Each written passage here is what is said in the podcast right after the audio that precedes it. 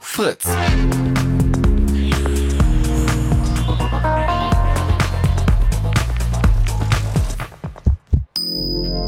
Blue Moon. Die zwei Sprechstunden.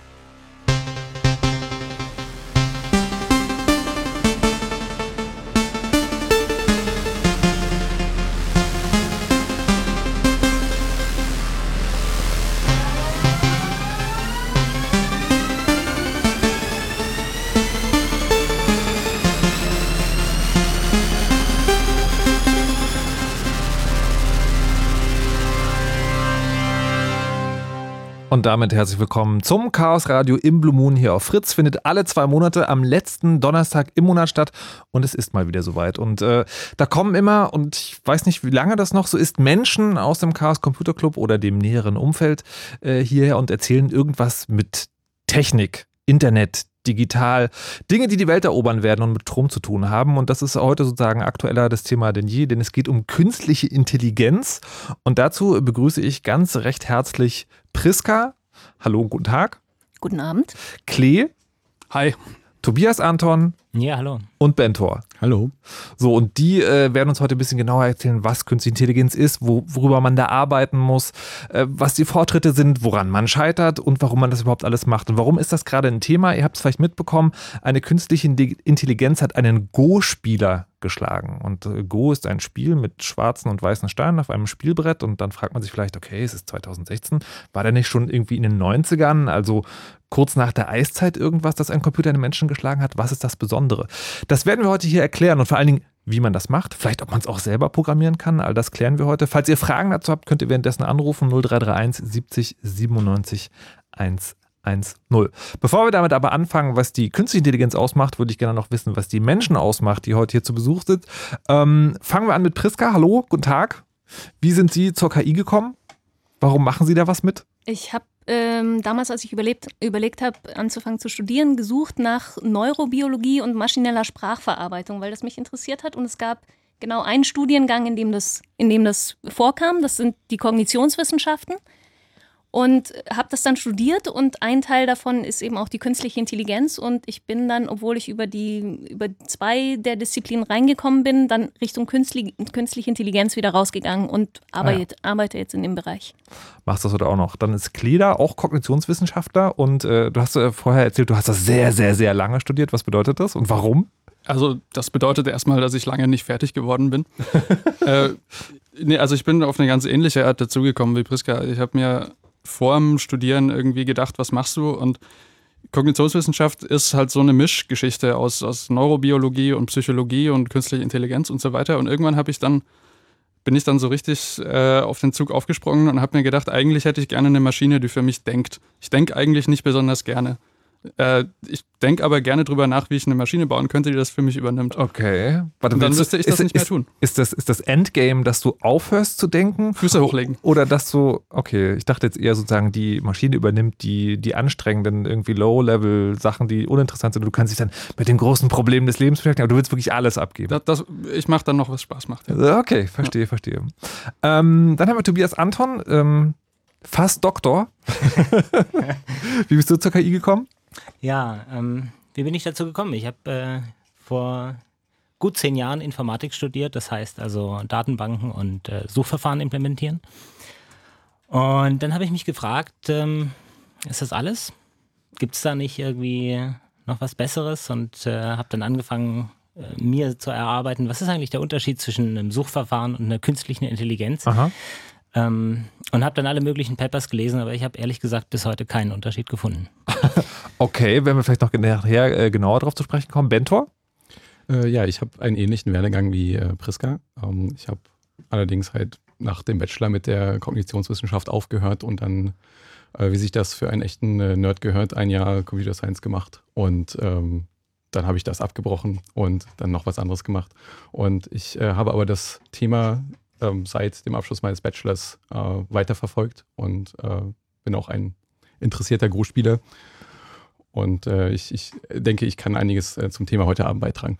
Also das heißt, du arbeitest aber nicht in dem Bereich. Ich arbeite nicht in dem Bereich. Okay, das, aber andererseits finde ich das beruhigend, weil das bedeutet auch, dass man äh, sich nicht Vollzeit damit beschäftigen muss, aber trotzdem Dinge verstehen kann. Das ist so richtig, ja. Yes. Das ist mal eine Chance für mich und alle, die vielleicht jetzt gerade an den neuartigen Rundfunkempfangsgeräten sitzen und sich fragen, habe ich überhaupt eine Chance, da irgendwas zu lernen, wenn ich da heute zuhöre? Habt ihr? Wir versuchen es natürlich wie immer so zu halten, dass man genau mitkommen kann, wenn man jetzt dabei bleiben will. Und jetzt ist ja das Spannende, wenn man so Expertenrunden hat, dann ähm, kann man ja, also ist man irgendwie als Nichtwissen auf der Ansicht, die wissen alle ganz genau, worum es geht und stellt dann fest, wenn man die fragt nach einer Meinung, dann haben die irgendwie vier Experten, fünf Meinungen. Ich würde deshalb jetzt von jedem Einzelnen von euch ganz kurz wissen wollen, was ist denn eigentlich künstliche Intelligenz, Bentor? Hm. ja, wir haben uns tatsächlich im Vorgespräch äh, an das Thema nicht so ganz rangetraut, weil wir alle an unterschiedliche Meinungen hatten. Ähm, oder okay, dann stelle ich die Frage ja. vielleicht anders, damit ihr euch nicht so doll festlegen müsst. Ja. wir machen heute eine zweistündige Radiosendung über künstliche Intelligenz. Worüber werden wir sprechen? Äh, wir werden äh, über neuartige Herangehensweisen an äh, Problemlösungen, äh, also an Probleme ähm, äh, sprechen. Vor allen Dingen Dinge, die man nicht mehr unbedingt versteht. Also ähm, beispielsweise, ähm, wie dein Spamfilter funktioniert, ähm, wie, wie ein Auto von alleine fahren kann, äh, da, wenn man jetzt sich irgendwie ein bisschen mit Programmierung auseinandergesetzt hat, dann weiß man erstmal nicht, wie man jetzt an die äh, Geschichte rangehen würde. Mhm. Ja, also das ist, äh, erschließt sich, äh, es ist intuitiv nicht klar, wie man diese Art von Probleme löst. Und man kann äh, diese Art von Probleme ähm, äh, lösen, indem man Funktionsweisen des, versucht, Funktionsweisen von biologischen Gehirnen nachzubauen und Okay, warte, ja. ich, ich, halte an dieser Stelle erstmal ja. für mich fest, äh, künstliche Intelligenz kann zum Beispiel sein Software, die man nicht mehr versteht. also quasi, die man nicht selber probiert. Aus dramaturgischen Gründen zugespitzt. Ähm, wir können ja gleich noch darauf kommen, äh, inwieweit das vielleicht tatsächlich zutrifft. Ähm, Tobias, Künstliche Intelligenz, was ist das? Also künstliche Intelligenz ist all das, was uns äh, das Denken erleichtert oder abnimmt. Okay. Das finde ich jetzt also eine sehr einfache, weil da würde ich sagen, schon die, die, einfachste Software ist. Hm, müssen wir auch mal genauer drüber reden. Klee, Künstliche Intelligenz, was würdest du sagen? Was ist das? Ähm, man könnte sagen, das ist ein Modell des menschlichen Geistes. Aber vielleicht geht es noch weiter. Es könnte auch was sein, was sich dann verselbstständigt und gar nicht mehr so viel mit dem menschlichen Geist zu tun hat, sondern noch besser im Problemlösen ist als wir. Also okay. jetzt habe ich zwei halbe Antworten gegeben. auch schön. Priska? Also erstmal ist künstliche Intelligenz ein Teilgebiet der Informatik, äh, das sich damit befasst, ähm, intelligente Systeme zu modellieren und zu entwickeln. Das heißt, einerseits versuchen wir ähm, Systeme zu bauen, die vielleicht ähnlich intelligent sind wie der Mensch, andererseits aber auch Modelle zu bauen der menschlichen Intelligenz, um diese besser zu verstehen. Ah, das klingt mir fast schon nach einer wissenschaftlichen Definition. Nicht schlecht. So, der Anlass ist ja, und deswegen ist das Thema tatsächlich auch äh, nicht nur im Chaos gerade, sondern auch in anderen Medien gerade präsent, dass eine künstliche Intelligenz, so nennt man sie, im Go einen menschlichen Spieler geschlagen hat. Nicht irgendeinen menschlichen Spieler, Lee Sedol, das ist der äh, Weltmeister, also der, oder Großmeister heißt das, glaube ich, beim Go-Spielen sogar, also jemand, der das wirklich, wirklich sehr gut kann. Und äh, tatsächlich fragt man sich aber, warum ist das so ein großes Ding? Weil es war tatsächlich 97, das auch ein großer Computer, ich weiß gar nicht, ob man den dann auch KI nennen würde, aber den Menschen im Schachspielen geschlagen hat, wo man auch damals gesagt hat, naja, okay, wenn das passiert ist, dann ist jetzt so ein Durchbruch. Also was ist der Unterschied zwischen, oder warum ist es jetzt äh, fast 20 Jahre später wieder ein großes Ding, dass äh, eine Maschine einen Menschen in einem Brettspiel schlägt? Was ist der Unterschied? Was ist da passiert? Wer, wer auch immer mir das jetzt beantworten kann. Also ich glaube, einer der wesentlichen Unterschiede zwischen Deep Blue und AlphaGo ist, dass äh, Deep Blue sehr stark äh, in seinem Verhalten davon geprägt war, äh, von Expertenwissen. Also da haben sich Schachmeister hingesetzt mhm. und Regeln geschrieben, nach denen das agiert hat. Also, also quasi im, im Prinzip äh, jeder erdenkliche Zug wurde quasi in, eine, in ein großes Buch, in eine große Datenbank geschrieben und hat das Programm während des Spiels einfach nur nachgeschlagen. Okay, jetzt sieht das Brett gerade so aus, was könnte daraus folgen, oder wie? Ganz genau die Details kenne ich nicht, ja, aber ich stelle es mir auch so ungefähr mhm. vor. Der wesentliche Unterschied zu AlphaGo ist jetzt, dass AlphaGo zwar auch auf ähm, menschlichen Go-Spielen trainiert wurde, mhm. aber dem hat man einfach diese Go-Spiele vorgesetzt und ähm, nicht explizit irgendwelche Regeln mitgegeben, sondern diese, diese Muster, die es da zu erkennen gibt, hat es selber gelernt. Okay, das ist schon der Punkt, wo ich aussteige. Wie macht es das? Also, ähm, man hat einen Computer und dem, der hat eine Kamera, guckt auf das Brett und sagt dann, lernen Go alleine oder wie, was passiert da? Also es gibt mehrere Verfahren, die da eingesetzt wurden. Ähm, das hat keine Kamera, mit der das auf dem Computer mhm. guckt, könnte man aber machen, aber man kann auch ihn einfach als Matrix quasi dem das Spielbrett geben. Ja. Dann hat man da irgendwie Zahlen stehen, wo schwarze Steine sind und andere Zahlen, ja. wo weiße Steine sind. Äh, und dann eins der Verfahren ist sogenanntes überwachtes maschinelles Lernen. Da gibt man ihnen ein Brett und sagt, ähm, bitte sag den nächsten, den nächsten guten Zug vorher. Mhm. Und ähm, gibt ihm aber ähm, die richtige Lösung danach mit und passt dann die okay. Parameter des Netzwerkes an, sodass es die richtige Lösung lernt. Also das, das, da lernt Software tatsächlich selber Dinge. Kann man das so sagen?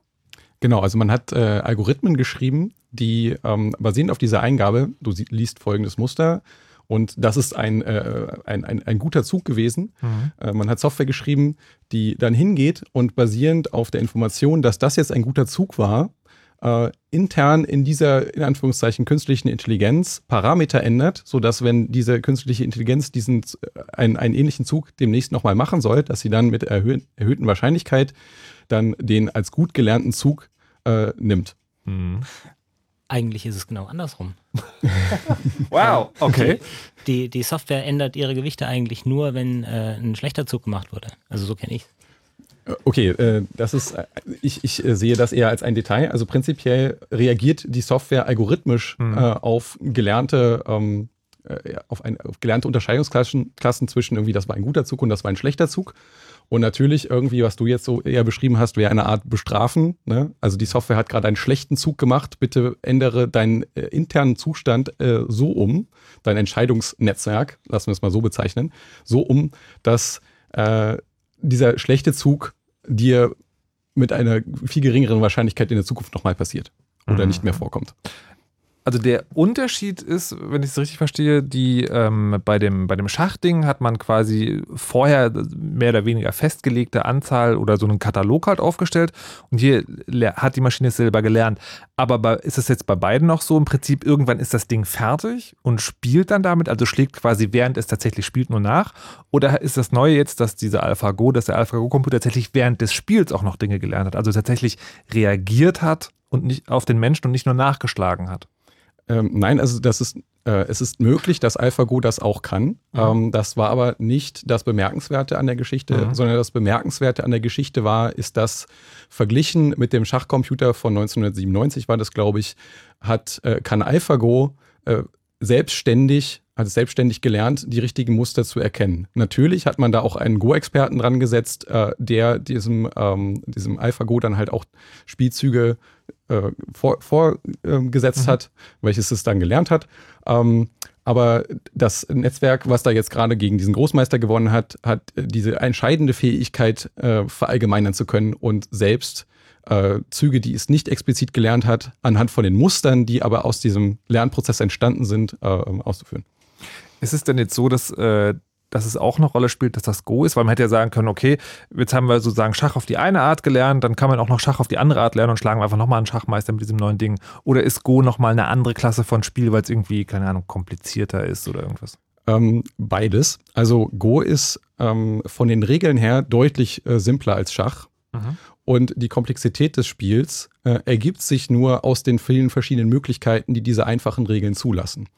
Also auf einem Go-Brett, das äh, funktioniert im Prinzip so, dass man ein Gitter hat und man kann, äh, man hat zwei Farben von Steinen und der eine Spieler hat schwarze Steine und der andere hat die weißen Steine. Und abwechselnd setzt jeder Spieler Steine auf dieses Gitter.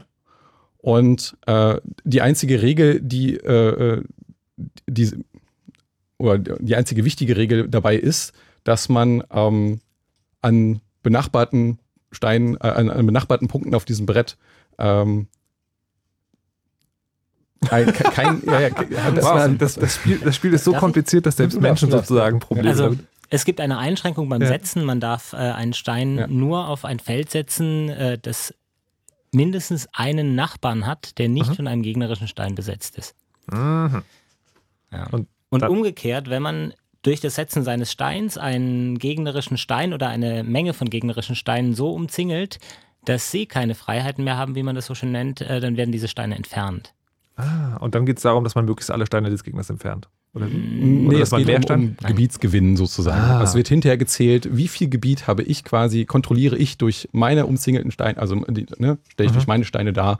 Und äh, es genau, also wird auf, bei Go wird nichts gezogen, es werden nur Steine gesetzt. Mhm. Aber du hast dafür bei jedem einzelnen Zug, das wird in, typischerweise auf 19 mal 19 Gittern gespielt, hast du für jeden Zug, ich weiß nicht, ob das mir jemand mal schnell ausrechnen kann, äh, wie viel. Wenn ihr müsst das Mikrofon aufmachen, wenn ihr reinruft, dann kann man es auch draußen hören. Was war das? 361 vermutlich? Oder wolltest du 10 Ja, genau, hoch 170 wissen? Nee, nee, nein, ich wollte 361 Züge äh, äh, wissen. Ähm, und äh, diese, diese Zahl schrumpft halt ähm, pro gemachten Zug nur um einen. Ähm, natürlich äh, muss man auch die ganzen Regeln berücksichtigen. Es gibt dann äh, Situationen, wo man an einer gewissen Stelle äh, sich nicht selbst einschränken darf und Ja. da keinen Stein hinsetzen darf. Ähm, aber dadurch äh, ist halt, kann ich schon zwei Züge in die Zukunft nicht mehr, ähm, nicht mehr vernünftig vorhersehen. Weil Okay. ich habe halt dann 300, wie war das, 61? 361 äh, Züge mal 361 Züge. Mal 360. 360 Züge, natürlich, ja. Okay, genau. wir halten fest, richtig, richtig viele. Richtig das ist, viele. Das ist, das, das ist sozusagen auch der wichtige Unterschied beim Schach, weil ähm, da kann ich zumindest aus eigener Erfahrung sagen, dass man so irgendwie drei bis vier Züge zumindest grob vorherplanen kann. Aber das ist beim, beim Go anscheinend nicht der Fall. Also haben wir schon festgehalten, KI kann was, nämlich Go verstehen und tatsächlich auch gewinnen, was äh, viel komplizierter ist, als ich mir das eigentlich vorgestellt hätte. Ähm, jetzt habt ihr aber im, äh, ja, Aber eigentlich ist es nur ein Suchverfahren. heißt, Also das, klingt- was die KI beim Go machen Mhm. soll, die Formulierung des Problems, ist eigentlich ganz einfach. Finde den Stein, der meine Gewinnwahrscheinlichkeit maximiert. Mhm. Also finde den besten nächsten Zug. Ähm, und das äh, Problem, mit dem man sich als äh, Informatiker der heutigen Zeit konfrontiert sieht, ist, dass es einfach unglaublich viele Züge gibt. Es gibt eben nicht nur diese 361, sondern es gibt äh, also insgesamt an Stellungen ähm, eine äh, auf dem Go-Brett eine Anzahl. Ähm, das ist eine Zahl mit 170 Stellen. Ich lese die jetzt nicht vor, aber allein diese Zahl der möglichen Stellungen zu berechnen, da hat man eine Weile dafür gebraucht. Ähm, und äh, die Anzahl möglicher Endstellungen irgendwie äh, alle durchzurechnen, ist utopisch. Also alle Computer der Welt könnten das äh, in, der, in der vermuteten Lebensdauer des Universums äh, äh, nicht. Und deswegen ist man halt gezwungen, ähm, Ah, so okay. mit Pi mal Daumen äh, Abschätzungen äh, irgendwo was zu machen, was wahrscheinlich funktioniert, aber nicht sicher der beste Zug ist. Und an der Stelle hast du den wesentlichen Unterschied zu dem Schachcomputer. Wollte ich, wollte ich gerade fragen. der, genau. der tatsächlich halt sein großes, äh, sein großes sozusagen Schachzug-Wörterbuch äh, am, am Ende Ja. äh, drin hatte. Du kannst das bei Go halt einfach nicht mehr machen. Okay, also das, genau, das wollte ich gerade fragen. Also Ja. Schach ist sozusagen, das sind war irgendwie relativ viele Figuren, für Menschen ist es kompliziert, aber theoretisch mit genug Rechenkraft kann man einfach sagen, jeden erdenklichen Zug vorher, äh, vorhersagen. Also so grob. Glaube ich nicht, aber Grob. Äh, es sind also, Größenordnungen dazwischen. Also Okay. diese Zahl, diese 2 mit den 170 Nullen dahinter, das ist eine wirklich große Zahl. Es gibt, glaube ich, im Universum äh, eine 2 mit 80 Nullen an Atomen. Und äh, das sind eben nochmal doppelt so viele Nullen dahinter. Aber wa- was sind äh, die Zahlen im Vergleich beim Schach? Habt ihr die auch Ich glaube, es ist 10 hoch 90. Okay, ist ein bisschen weniger. Alles klar. Ähm, nur noch mal kurz die Frage, die Hardware spielt die überhaupt irgendeine Rolle? Also ich ist, sagen, ist der Computer, kann, kann der jetzt mehr? Hat er einen geileren Prozessor als äh, Deep Blue oder ist, das, ist, die, ist die Hardware mittlerweile total egal und es geht nur um die Algorithmen oder ist es doch schon auch noch? Die, die Hardware, die sie verwendet haben, war ziemlich krass. Also es waren über 1200 CPUs und ich glaube 178 GPUs, auf denen sie gerechnet haben. Wir haben mal versucht so zu schätzen, das Ja. ist mehr als ein Megawatt. Also und ein Megawatt sind so Eins- ungefähr. Äh, 1.21 Gigawatt. Okay. Wie, viel, wie viel verbraucht Berlin oder womit kann man das vergleichen? also man kann das äh, vergleichen, äh, wenn ich mich jetzt nicht um eine Stelle vertan habe, sind äh, ein Megawatt ungefähr ähm, die, die Leistung von zehn Mittelklassewagen, die volle Power machen. Also okay, so da die, die kann man schon- Motorleistung von zehn Mittelklassewagen müssten ein Megawatt sein, wenn ich mich nicht verrechnet habe. Da kann man schon ein bisschen was mitmachen. Jetzt habt ihr, ähm, ja? Ich würde gerne noch was dazu sagen, weil bei AlphaGo gab es zwei Versionen. Also es gab eine ähm, Version, die auf einer starken Maschine gerechnet hat und es gab eine verteilte Version, die eben mit den Zahlen, die ich gerade genannt habe. Und da hing es tatsächlich krass mit der Stärke des Programms dann zusammen, weil du einfach ähm, mit einer viel größeren Maschine viel mehr Simulationen fahren kannst und dadurch zu einem besseren Ergebnis kommst. Also eine, eins auf einer großen Maschine könnte mich im Go äh, vermutlich noch besiegen, aber bei Lee Sedol hätte das nicht gereicht. Ah, okay, interessant. Jetzt habt ihr, also jetzt wissen wir sozusagen, was KI kann, aber ihr habt auch gesagt, ah, am Anfang müssen wir eigentlich auch sozusagen ein bisschen äh, darüber reden, was KI nicht kann, wo sie sagen, äh, Fehler hingelegt hat. Fails, wie es im Internet so schön heißt. Welche sind das und vor allen Dingen, warum sind die wichtig? Also was sozusagen, woran ist KI äh, gescheitert heutzutage? Großes Kopfschütteln. Sind wir mit, den, mit dem Scheitern der KI gescheitert? Naja, also das, das prominenteste Ge- Gegenbeispiel dieser Tage ist wahrscheinlich die, äh, die Thai AI, die äh, von, einer, äh, von einem Tastaturhersteller aus Redmond äh, ähm, veröffentlicht wurde. Um Verwirrung zu verhindern, es geht um Microsoft. ähm, und äh, was Microsoft ja gut kann, sind Betriebssysteme. Nein, was sie gut können, sind Tastaturen. Bei Betriebssystemen ist man sich nicht so sicher und jetzt haben sie sich halt an der Königsdisziplin versucht und äh, wirklich äh, äh, versucht, einen, einen sozial interagierenden Bot zu bauen, der äh, mehr kann als nachplappern. Und äh, da sind sie also gescheitert, könnte man In, sagen. in, inwiefern? Also was, was hat dieser Bot gemacht? Was sollte er machen? Hat er irgendwie gechattet mit Leuten oder hat er sich ein Facebook-Profil zugelegt oder wie ist das gelaufen? ja, der hat getwittert. Ah, okay. Also der hat äh, in der Öffentlichkeit mit, äh, mit Leuten äh, interagiert und ähm, hat auch versucht, von denen zu lernen und auf die irgendwo einzugehen. Und äh, die Internet-Community hat es anscheinend innerhalb von äh, Tagen geschafft, ihn in einen äh, sabbernden Hater zu verwandeln. Heißt, der hat dann, worüber hat er dann gesprochen? Ja, der hat dann halt äh, so das gemacht, was der typische Facebook-User macht. Äh, also er hat irgendwie äh, gehatet. Also hat ist, ist zu einem, ist zu einem Nazi-Arschloch geworden. Und Antifeministen und äh, Trump-Befürworter Ja. und äh, derartige Dinge. Ich glaube, du hattest auch irgendwelche beispielhaften Ja. Tweets rausgesucht davon. Und, ähm, Aber vor allem hat er sich auch selber widersprochen. Und das ist ja eigentlich das Schöne, wenn du es im Internet schaffst, irgendwie so einen Troll zu entlarven, indem du ihn dazu bringst, sich selber zu widersprechen. Und ähm, das haben die Leute also mit diesem Ding innerhalb von einem Tag geschafft. Aber also muss, Ähm, muss ja fragen, ja. sozusagen, ist das, ist das wirklich ein Fehlschlag der KI? Also, weil was ja passiert ist, man, man sozusagen setzt eine, ich sag mal, nackte oder, oder KI, die nichts weiß, irgendwo hin und sagt so, lern mal von den Leuten, die zu dir kommen. Und wenn man dann den Input nur denen gibt, ist es dann, ist es dann fair zu sagen, das ist ein Fehlschlag, dass sie zum Hater geworden ist, wenn sie einfach nur haten gelernt hat und nichts anderes? Absolut nicht. Sie ist einfach nur schlecht erzogen. Ah, okay. Also sagen, das ist, das ist sozusagen eigentlich kein Fehlschlag in der KI, sondern ein PR-Desaster für die Firma? Oder wie? Ja, also äh, was Ja. draus wird, äh, sag du was. Ja, nee, also einmal das, äh, ähm, einmal ist es ein PR-Desaster für Microsoft. Ähm, ich meine, man kann das natürlich auch nachvollziehen, dass äh, diverse Trolle haben dann halt einfach äh, angefangen, diesen Bot mit äh, Nonsens zu füttern oder mit halt ähm, Polemik. Ähm, aber wie sich halt herausstellt, was Menschen haben dem mal hinterher hinterschi- hint- äh, recherchiert, dass ähm, dieser Bot tatsächlich größ große Anteile von Tweets, die es irgendwo von anderen Leuten gesehen hat, ähm, einfach wieder ausgespuckt hat. Also es ist jetzt nicht so, dass das Ding selbst neue Sätze gebaut hat, also maximal selbst neu, neue Lebenssätze gebaut, ähm, aber es hat äh, quasi diese ganzen Datenbasis von Twitter lediglich hergenommen und daraus gesucht, äh, wer antwortet auf welche Wörter was. Beziehungsweise was wird auf welche äh, Keyphrases, also ne, ähm, Schlüsselsätze. Schlüs Schlüsselsätze äh, ge geantwortet und hat dann mehr oder weniger nur Copy-Paste betrieben. Aber Moment, aber da muss ich jetzt, bin ich jetzt ein bisschen verwirrt, weil es gab ja vor einem halben Jahr gab es diesen Gag, dass sich jeder User irgendwie auf seinem eigenen Rechner so einen kleinen äh, Twitter-Bot gebaut hat, der genau das gemacht hat, nämlich irgendwie einfach sozusagen die eigene Twitter-Timeline auseinandergenommen hat und dann so Halbversatzstücke gemacht. Ist das das nur in groß? Genau, das ist äh, die Vermutung ist, dass es genau das nur in groß ist, dass äh, Microsoft hat halt irgendwo von Twitter einfach mal so eine große Pipeline an äh, Live-Tweets vermutlich abgegriffen und, und darauf äh, diesen Bot trainiert.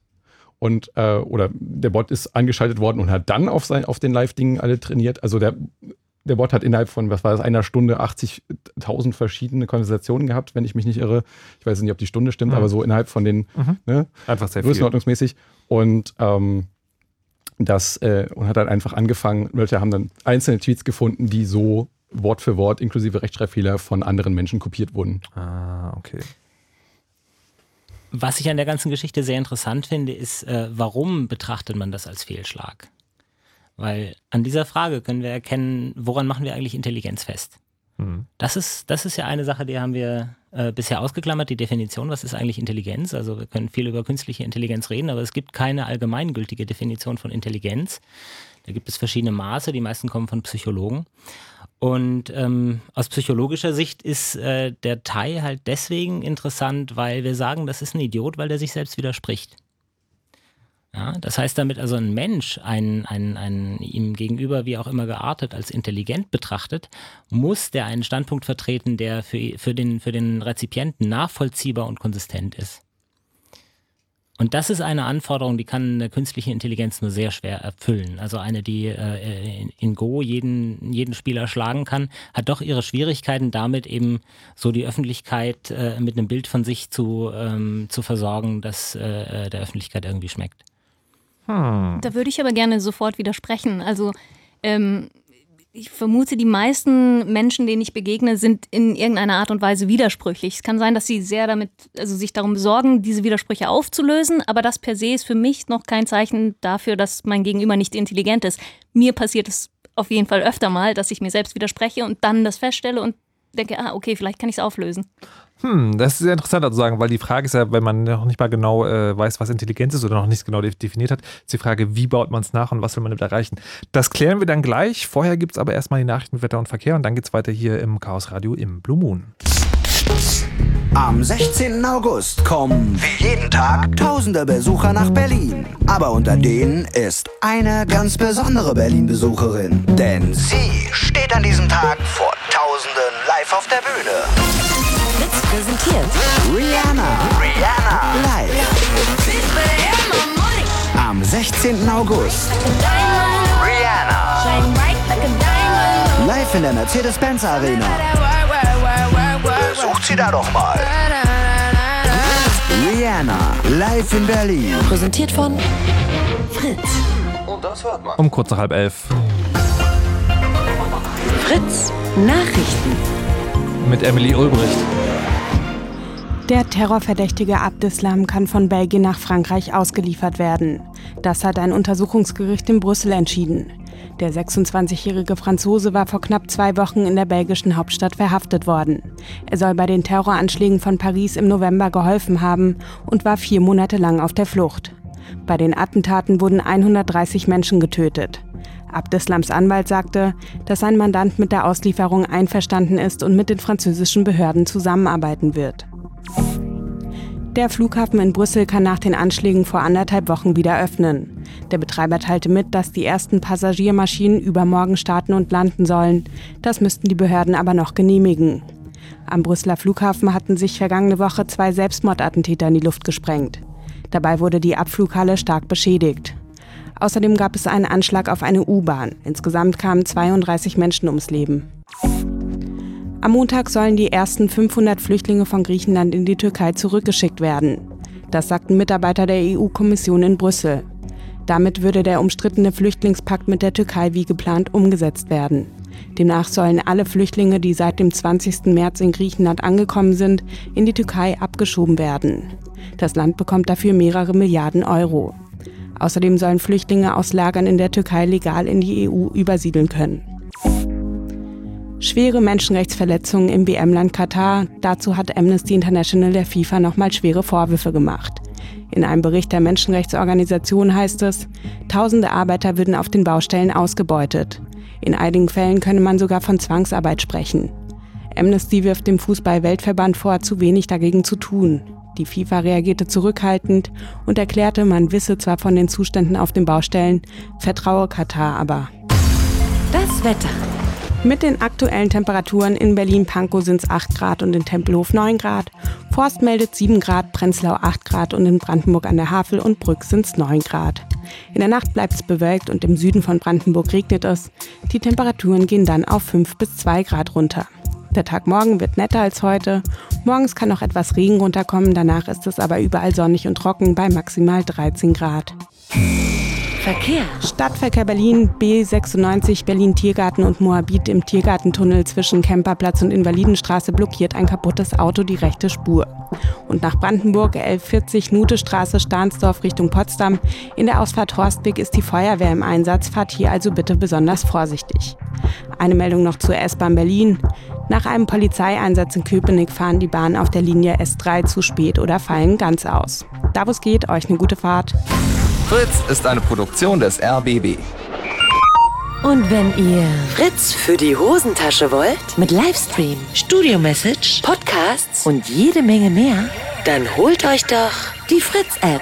Kostenlos und werbefrei in eurem App oder Play Store.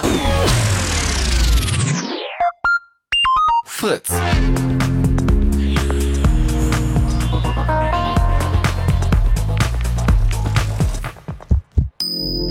Blue Moon.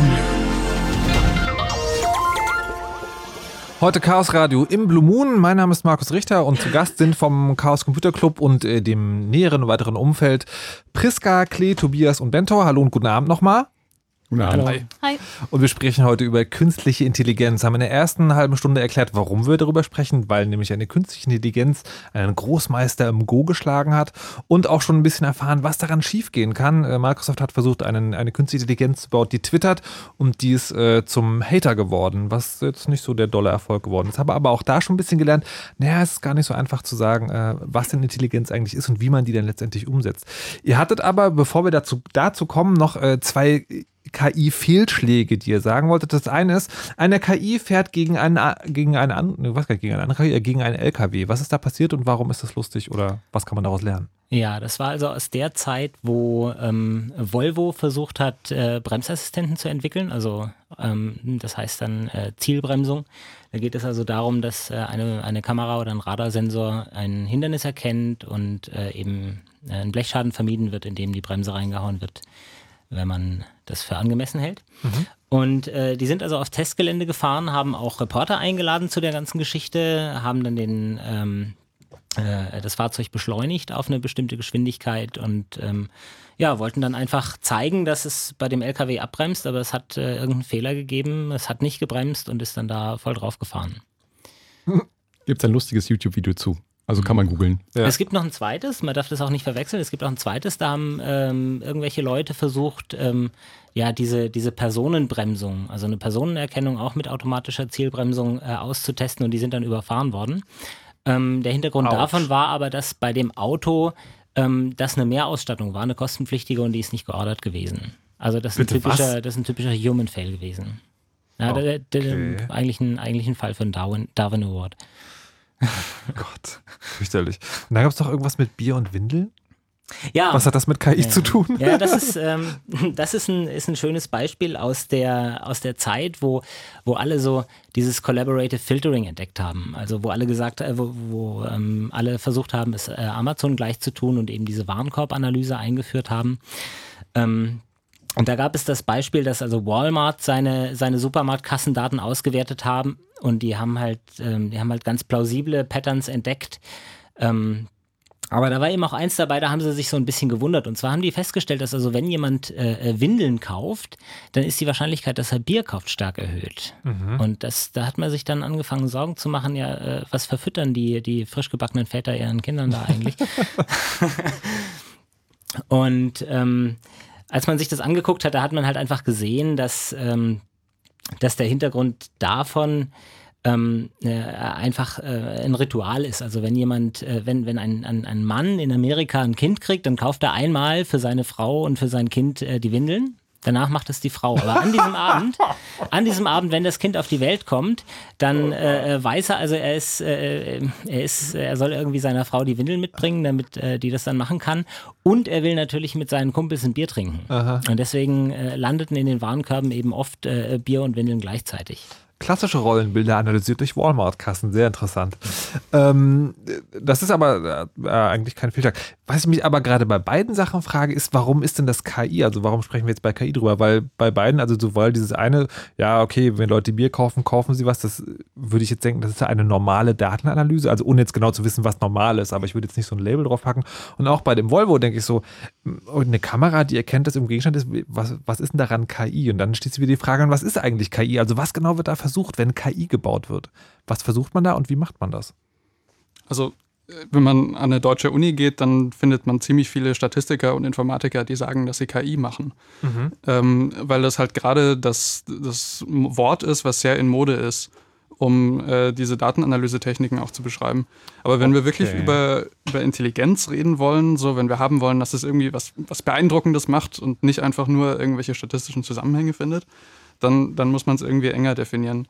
Dann muss man vielleicht haben, dass das Ding selber lernt oder sogar selber rausfindet, was es lernen muss, um eine bestimmte Aufgabe zu lösen.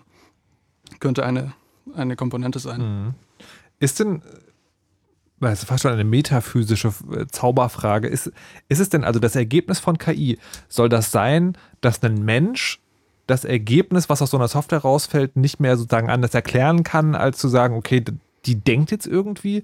Oder ist, äh, ist das Ziel tatsächlich eine Software zu schaffen, die selber denken kann, was auch immer das dann bedeutet? Also ich, ich muss nicht unbedingt haben, dass ich das System am Ende nicht mehr verstehen kann. Das ist ja dann immer auch was Bedrohliches, wenn es nicht mehr nachvollziehbar ist, was das System macht. Ähm, es, es, gibt diesen Effekt, den du ansprichst, dass äh, immer wenn so ein System dann verstehbar ist, wenn die Experten also wissen, was da passiert ist, mhm. äh, dass das System dann nicht mehr als künstliche Intelligenz bezeichnet wird, sondern als ganz normale Informatik. Okay. Ähm, das überrascht ihn. Halt. Was sagst du? Suchverfahren halt. Suchverfahren, genau. Ja.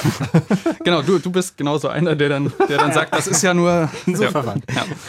Ähm, aber das muss ich nicht unbedingt als Kriterium haben. Also ich, ich, kann mir schon vorstellen, dass es möglich ist, eine Intelligenz zu bauen, die man dann trotzdem noch versteht. Das wäre sehr gut. Dann, dann wäre die künstliche Intelligenz gleichzeitig äh, psychologisch interessant. Hm das heißt aber, es ist momentan sozusagen schon noch getrennt, dass man sozusagen einerseits versucht, irgendwie den menschlichen, die menschliche Intelligenz zu verstehen und das über eine technische Annäherung macht und andererseits versucht, irgendwie komplexe Systeme zu bauen, die uns Aufgaben abnehmen kann, von denen wir vermuten, da muss man intelligent für sein. Das ist ziemlich getrennt. Das sind äh, ganz verschiedene Gruppen von Leuten, die das auch machen. Mhm. Also es gibt viel mehr Leute, zum Beispiel Google insgesamt, äh, aber auch viele an den, an den Universitäten, äh, gibt es viel mehr Leute, die konkrete ingenieursmäßige Probleme lösen wollen mit diesen Techniken. Ähm, und das Interesse daran, also an diesen, an diesen künstlichen Systemen, was über den menschlichen Geist zu lernen, ist äh, nachrangig für die allermeisten. Mhm. Und könnt ihr dann jetzt sozusagen an dieser Stelle so einen Überblick geben, woran da konkret geforscht wird? Kann man das bei den, bei den Ingenieuren oder bei den Technikpsychologen? Nee, nee, bei den Ingenieuren sozusagen. Also bei dem, also weil dieses, alle, alle Beispiele, die wir jetzt hatten, waren ja irgendwie sozusagen, man baut eine Software und die soll dann irgendwas machen. Mhm. Also die selbstfahrenden Autos sind zum Beispiel äh, sind so ein ja. Klassiker. Das aber gelöst inzwischen. In, inwiefern? Was heißt das, ist gelöst sozusagen? Was, was ja, Autos können alleine fahren. Also es ist technisch möglich, ein selbstfahrendes Auto zu bauen, das dich von A nach B bringt, das äh, selbst in die Garage einparkt, das selbst durch den Stadtverkehr findet. Ich hatte ja gehofft, ihr könnt mir ein bisschen sozusagen, wir können eine Ebene tiefer gehen, erklärt, was passiert da. Also eine, eine Neuerung, und wenn ich sage Neuerung, dann sind das immer 30 Jahre alte Techniken, bei denen man jetzt langsam rausgefunden hat, wie man sie verwenden muss, damit sie funktionieren. Okay. Aber eine, eine wesentliche Neuerung ist, äh, dass man jetzt so langsam Systeme hat, denen man nicht mehr genau alle Antworten vorgibt, die sie ausspucken müssen, sondern man sagt ihnen nur, ob sie das gerade richtig oder falsch gemacht haben. Mhm. Und die suchen sich dann selber die Zusammenhänge in der Umwelt raus, die sie brauchen, um es beim nächsten Mal besser zu machen. Es ist also inzwischen viel mehr so, als ob man einem Hund Tricks beibringt, als äh, eine Maschine programmiert. Aber wie funktioniert das? das ist, das also ist die Magie. Naja, aber komm mal, aber das, das, das, ich dachte, das ist der Punkt, warum wir heute sozusagen zusammen hier sind, dass man, ja, ja. Dass man ein bisschen diese Magie wegnimmt. Also mir ist klar, dass wir jetzt irgendwie nicht eine, ein Grundstudium in künstliche Intelligenzprogrammierung machen kann, aber sozusagen, was, was ist der Trick? Also was macht, was passiert? Also das, man, man, kann das erklären. Du, du möchtest das erklären, oder wie? Ja, ja ich, ich würde mal versuchen, einen Ansatz zu wagen. Ja. Also im Grunde baue ich so ein System, in dem ich ihm immer Daten eingebe. Ja, immer so ein, äh, wenn ich jetzt Vektor sage, steigen alle aus. Also so ein Datensatz, der besteht aus mehreren äh, äh, Informationseinheiten. Mhm. Und dann sage ich ihm noch, das ist irgendwie äh, Plus oder das ist Minus. Mhm. Und alles, was das System. Spam oder nicht Spam zum Beispiel. Ja, Spam oder nicht Spam oder ähm, ja, was auch mhm. immer. Und ich gebe ihm dann einfach eine Sequenz von solchen Daten. Und jedes, jedes dieser Datenelemente hat eben ein sogenanntes Label. Das ist also grün oder blau oder Spam oder nicht Spam. Es können auch mehrere äh, Kategorien sein. Und am Ende bildet das System äh, sich, sich ein Modell, wie das so schön heißt, ähm, in dem es versucht, Ähnlichkeiten zwischen den Daten äh, zu finden, die das eine Label haben und Ähnlichkeiten zu finden zwischen den Daten, die das andere Label haben. Und dann versucht es eben den, die Unterschiede zwischen diesen Ähnlichkeiten rauszufinden. Und das ist dann halt, ähm, das ist dann halt das Modell. Und das, tut man algorithmisch. Also das äh, passiert, kann man automatisieren. Man hat sich schlaue Algorithmen ausgedacht, die, die sich diese Datensätze hernehmen können. Die sind eigentlich ganz einfach. Genau. Du bildest einfach zum Beispiel den Mittelwert aus allen Daten, die das eine Label haben, den Mittelwert aus allen Daten, die das andere Label haben und ziehst dann quasi die die, die, die Streckenhalbierende zwischen den beiden dann Lothar, also die, die, die Gerade zwischen den beiden und in der Mitte dann ein Lothar drauf und dann hast du schon mal einen Klassifikator. Also da ist dann einfach eine Ebene durchgelegt, die diese beiden Punktwolken irgendwo voneinander trennt. So, das ist der einfachste Ansatz. Und äh, das gibt es in unzähligen ähm, äh, Flavors, in unzähligen Varianten, in unzähligen äh, Abstufungen. Und was jetzt bei diesem Reinforcement Learning passiert, ist, dass man eben. In dem was? Äh, in, diesem, in diesem Ansatz, den, den Klee eben äh, erzählt hat, also dass ich dem System dass ich das System eine Reihe von Schritten machen lasse und ich gebe ihm nach jedem Schritt oder auch nach nicht jedem Schritt einfach ein Feedback, äh, mhm. äh, es ist gerade auf dem richtigen Weg oder nicht auf dem richtigen Weg. Ähm, da wird also Folgendes gemacht, dann versucht man äh, äh diese Positiv- oder Negativbewertung auf die vergangenen Schritte zurückzuprojizieren und je weiter der Schritt zurückliegt, umso niedriger ist das Gewicht. Also da wird schon auch, das wird auch wieder zurückgeführt auf dieses ursprüngliche Prinzip. Ich habe Datensätze, die haben ein Plus oder ein Minus dran und ich bilde darüber irgendwo einen Mittelwert. Die Statistik dahinter ist komplizierter, aber das Prinzip ist immer dasselbe. Aber das heißt eigentlich sozusagen, dass, die, dass man die Welt, äh, also wie auch immer man die definiert, immer in 0 und 1 einteilt und dann daraufhin gehen Entscheidungen trifft in Zukunft. Äh, nicht zwangsläufig. Also du kannst auch mehrere, äh, noch mehr Kategorien wählen. Ähm, dass da, das System ist da, äh, da nicht darauf beschränkt, ähm, was sich unser eins zum Beispiel intuitiv äh, erschließt. Hm. Also ähm, wenn wir, wenn der Mensch hat eher so die, die Intuition, so wenig Kategorien wie möglich zu verwenden und das System ist nicht inhärent darauf beschränkt, äh, genau diese Kate Kategorien zu verwenden. Und das ist auch dann der Aspekt, wo es ein bisschen gruselig wird, wenn du dem System sagst, so hier klassifiziere meine E-Mail, Mhm. ne? irgendwie suche dir halt irgendwelche äh, Gruppierungen zusammen, die für dich Sinn ergeben. Und dann guckst du da hinterher drauf und kannst äh, dann eine Gruppe nicht von der anderen unbedingt unterscheiden, weil beispielsweise das System bei der E-Mail nur darauf äh, ähm, äh, erkannt hat, ob das Ganze jetzt von einer äh, .com-E-Mail-Adresse oder einer .org-E-Mail-Adresse kommt, zum Beispiel. Ja, das ist, das ist ein Dings, äh, ein, ein, Parameter, nachdem das System gelernt hat zu unterscheiden. Wir haben dem System gesagt, so hier, bitte unterscheide jetzt mal, äh, egal wo, wonach. Und hinterher guckt man drauf und sieht, das ergibt nicht wirklich Sinn. Und genau an der Stelle wird dann die, die, so, die in Anführungszeichen künstliche Intelligenz dann tendenziell gruselig, wenn es halt Klassifizierungen wählt, die der Mensch nicht mehr versteht. Und die dann trotzdem aber noch Sinn machen. Oder Die, also natürlich, natürlich, äh, wie, wie ich gerade sagte, wenn du halt da genau genug drauf schaust, dann findest du irgendwelche Dinge. Also wie Ach so. zum Beispiel halt das mit dem Bier und dem Windeln. Ne? Ja. Das ist, ähm, da hat man, musste man ganz genau hinschauen, um zu verstehen, warum das System genau das erkannt hat. Irgendwie, dass das Bier kaufen mit Windeln kaufen bei Männern korreliert. Das hat man so nicht, ne? das ist, das erschließt sich hier nicht intuitiv. Und das System hat trotzdem dieses, äh, diesen Punkt gefunden, wo es äh, gesehen hat, da, da passt irgendwas zusammen und dann hat es hinterher erklären können. Aber dass man das hinterher erklären kann, ist nicht gegeben. Ja, es kann Also, ich- noch ich muss- von der Mondphase abhängen oder ich, sowas. ich, muss, ich muss ganz ehrlich sagen, ich, ich kann jetzt nachvollziehen, was gerade gesagt wurde mit, äh, wenn man es versteht, dann sagt man, das ist ja eigentlich nur Programmierung, weil alles, was wir jetzt hier besprochen haben, sind immer sozusagen mh, Softwarelösungen für ganz konkrete Probleme. Und das verbinde ich tatsächlich nicht so sehr, also jetzt, ne, also ohne jetzt Ahnung vom Fach zu haben, sondern so gefühlt ist das für mich nicht intelligent, sondern es ist einfach nur, okay, wenn du, wenn du natürlich sagen, Daten irgendwie endlos analysierst, dann kannst du halt ein bestimmtes Problem klären, aber Intelligenz ist ja eigentlich sowas, was man dann auch auf andere Ich würde mal Dinge. noch ein Ja. anderes Projekt erzählen. Das ist auch ein Projekt von, von Google, die also auch diesen äh, Go-Menschen geschlagen haben. Ähm, bei dem Projekt ging es darum, äh, alte Computerspiele zu spielen. Äh, es gibt also so ein, die alten Atari-Spiele, diese alte Atari-Spielekonsole. Ähm, und bei diesem Projekt ist also so, es gibt 50 verschiedene Spiele, so wie äh, Pac-Man und so weiter. Und die haben ein System gebaut, äh, das selbstständig lernt, all diese Spiele zu spielen. Also sie haben ein System gebaut und wenn sie das auf das, auf das Pac-Man ansetzen, dann lernt das nach einer Weile Pac-Man zu spielen. Und wenn sie es äh, auf, auf das andere Spiel mit den Paddeln ansetzen, äh, dann lernt es nach einer Weile das Spiel mit den Paddeln zu spielen. Das heißt, da, da ist irgendwie so eine gewisse allgemeine Fähigkeit. Äh, irgendwie findet das Ding raus, was es machen muss, um bei diesem Spiel zu gewinnen. Und es bekommt nur das Feedback, ob es gerade gewinnt oder nicht. Und den Rest muss es selber rausfinden. Das ist also, da ist, da ist irgendwie so ein bisschen was, was so ähnlich wie Intelligenz aussieht. Hm, Aber halt sagen, also hat, also aber nur ein bisschen, ne? weil es ist ja alles sozusagen ein Bildschirm, auf dem sich Dinge bewegen und die dann irgendwie einen Highscore ergeben. Genau, das, ist, das sind alles noch Spielwelten sozusagen. Aber es ist nicht so schwierig, sich vorzustellen, dass man statt einem Bildschirm dann äh, ein Bild von der Videokamera nimmt und das ganze System in einem Roboter drin steckt.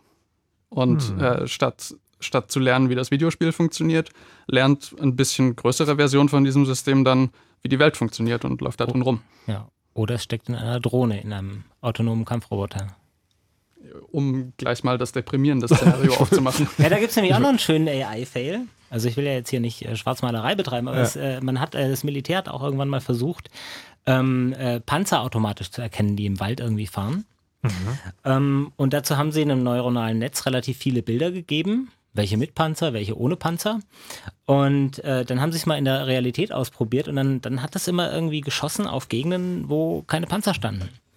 Und die haben sich das dann genauer angeguckt äh, und haben dann gemerkt, oh shit, wir haben ja auf den ganzen Bildern, wo die Panzer drauf waren, da hat ja, da hat ja die Sonne geschienen und auf den ganzen Bildern ohne Panzer, ähm, da war es bewölkt am Himmel. Das heißt, das, das neuronale Netz hat jetzt äh, halt gelernt, die, den Schlagschatten von den Bäumen zu erkennen und äh, guckt überhaupt nicht auf die Panzer. Okay, die Sonne ist ein Panzer. So viel habe ich jetzt gerade gelernt. Ja. ähm, aber äh, jetzt habt ihr gerade so eins von diesen Buzzwords gesagt, wa- was immer wieder auftaucht: neuronales Netz. Was ist das? Also es gibt Leute, die laufen rum und sagen, das sind Methoden, die so funktionieren wie das menschliche Gehirn. Und daran ist, da ist ein bisschen was dran, weil diese Methoden ähm, komplizierte Muster erkennen können. Also wenn ich rumlaufe und mit dem Auge irgendwo hingucke, dann ich sehe, ob irgendwo ein, ein Tier auf der Straße steht oder so. Das fällt mir leicht. Hm. Und es war bis vor gar nicht so langer Zeit relativ schwierig, einen Computer dazu zu bringen, dir zu sagen, was in einem Bild an Gegenständen zu sehen ist.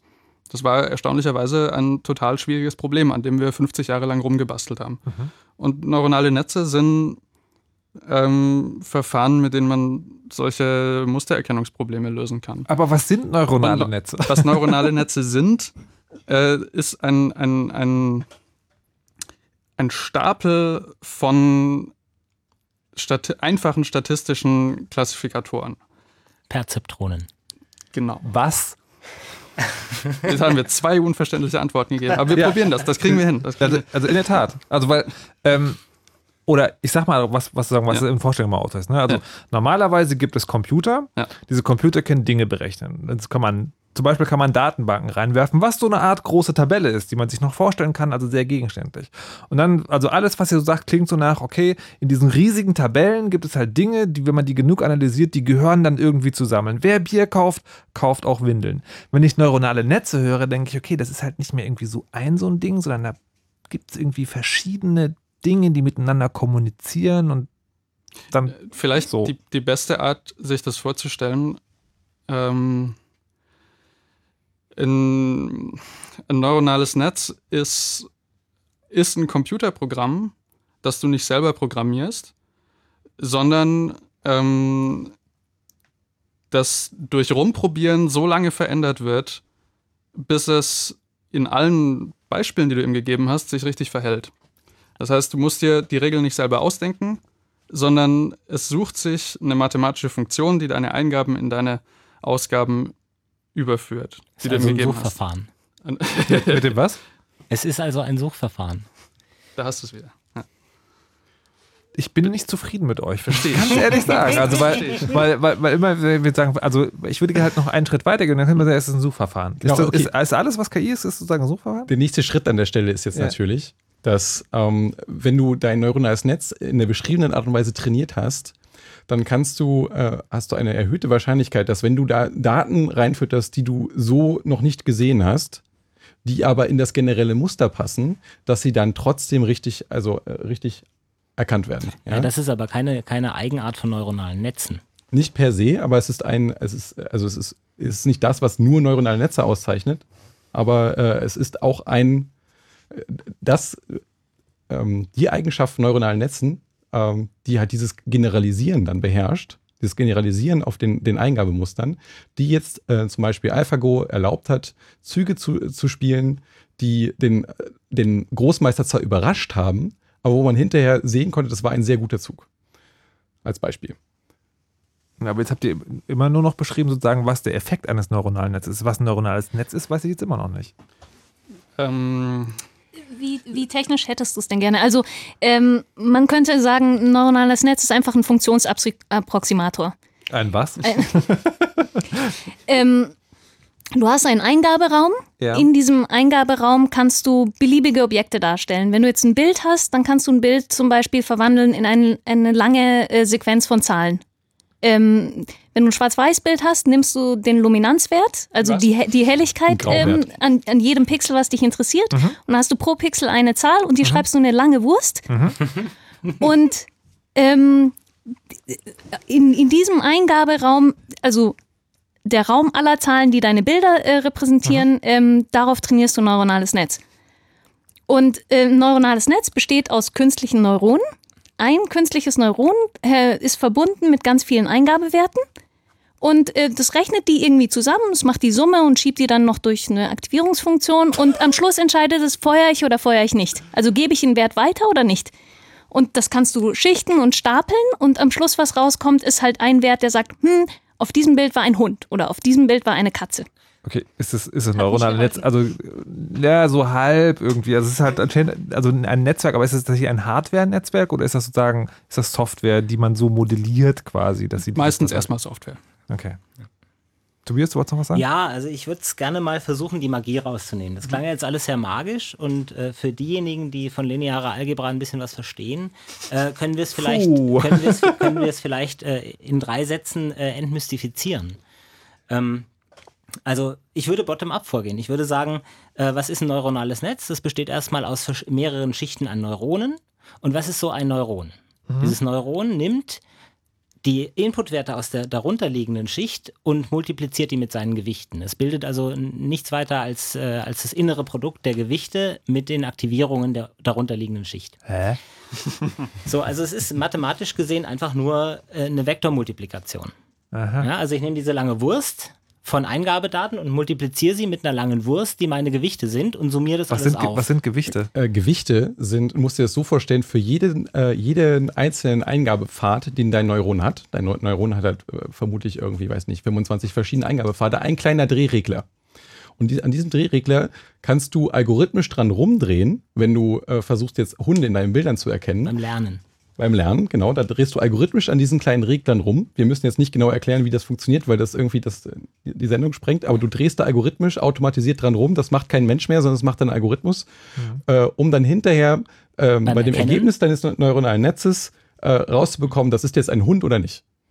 Ja, ich habe meine, meine, meine Wurst an Zahlen, die gebe ich rein und habe diese ganz vielen verschiedenen kleinen Regler, die halt wissen, äh, ich, ich muss diesen Teil der Wurst äh, in diesem Neuron so verarbeiten und diesen anderen Teil der Wurst in diesem anderen Neuron so verarbeiten, dass ich hinterher die richtige Antwort habe, dass ich da einen Hund gesehen habe. Aber ich habe. verstehe immer noch nicht, warum da sozusagen verschiedene Dinge zusammenhängen müssen. Also warum das ein Netzwerk sein muss. Also weil alles, was ihr sagt, ne, also okay, ich habe verstanden, man kann ein Bild als eine Zahl darstellen. Man, ne, Bilder sind Pixel, Pixel, ein Pixel kann eine Zahl sein. Diese Zahl, also alle Pixel miteinander kombiniert, ist eine lange Zahl. Die kann ich irgendwie verarbeiten. Okay, aber das mache ich ja in einem Programm. Was ist sozusagen das Ding daran, dass es ein Netzwerk ist. Wir ja. müssen mit der Erklärung warten, vielleicht könnt ihr auch darüber nachdenken. Wenn wir einen kleinen Song spielen, äh, das Cloud von Luno und danach machen wir gleich weiter. Und hoffentlich können wir heute noch erklären, was ein neuronales Netzwerk ist.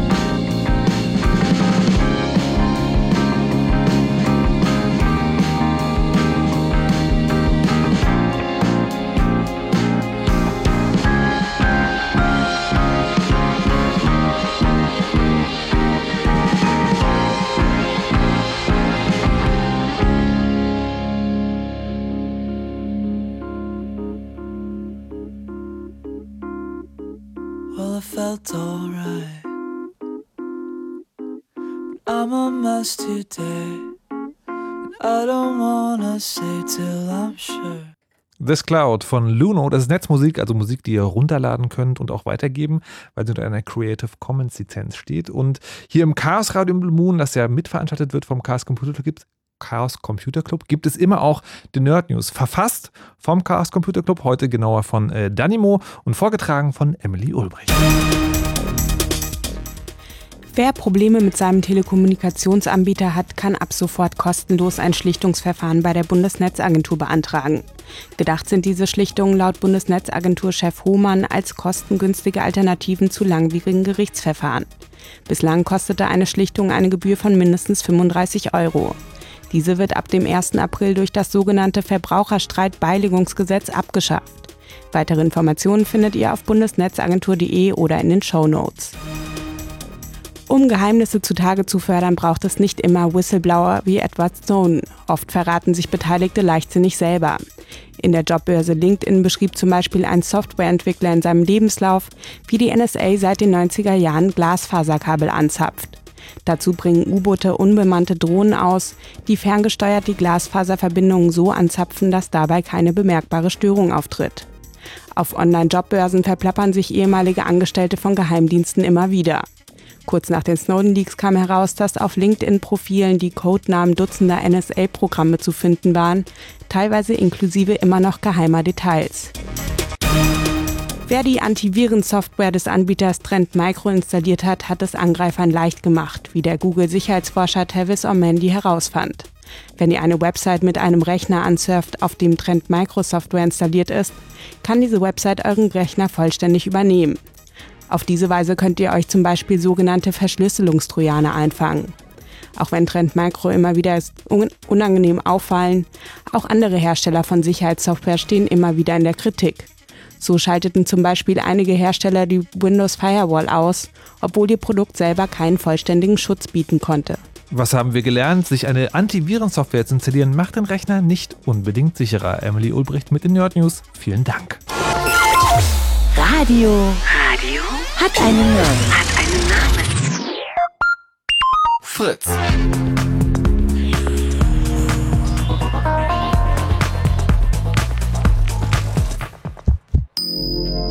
Blue Moon.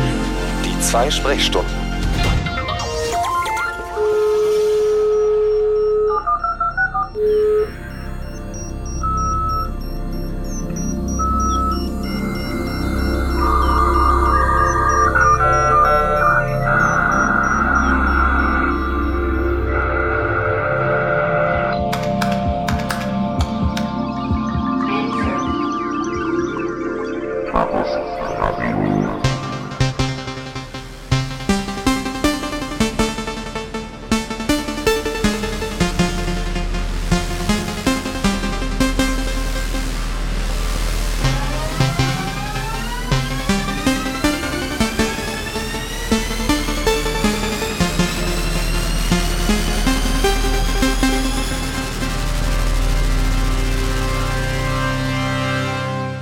Das Chaos Radio im Blue Moon auf Fritz ist schon eine Stunde alt. In einer Stunde haben wir noch und sprechen heute hier mit Leuten vom Chaos Computer Club und aus dem näheren Umfeld über künstliche Intelligenz. Und ich heiße nochmal herzlich willkommen Priska, Klee, Tobias und Dentor. Hallo und guten Abend. Hi. Hallo.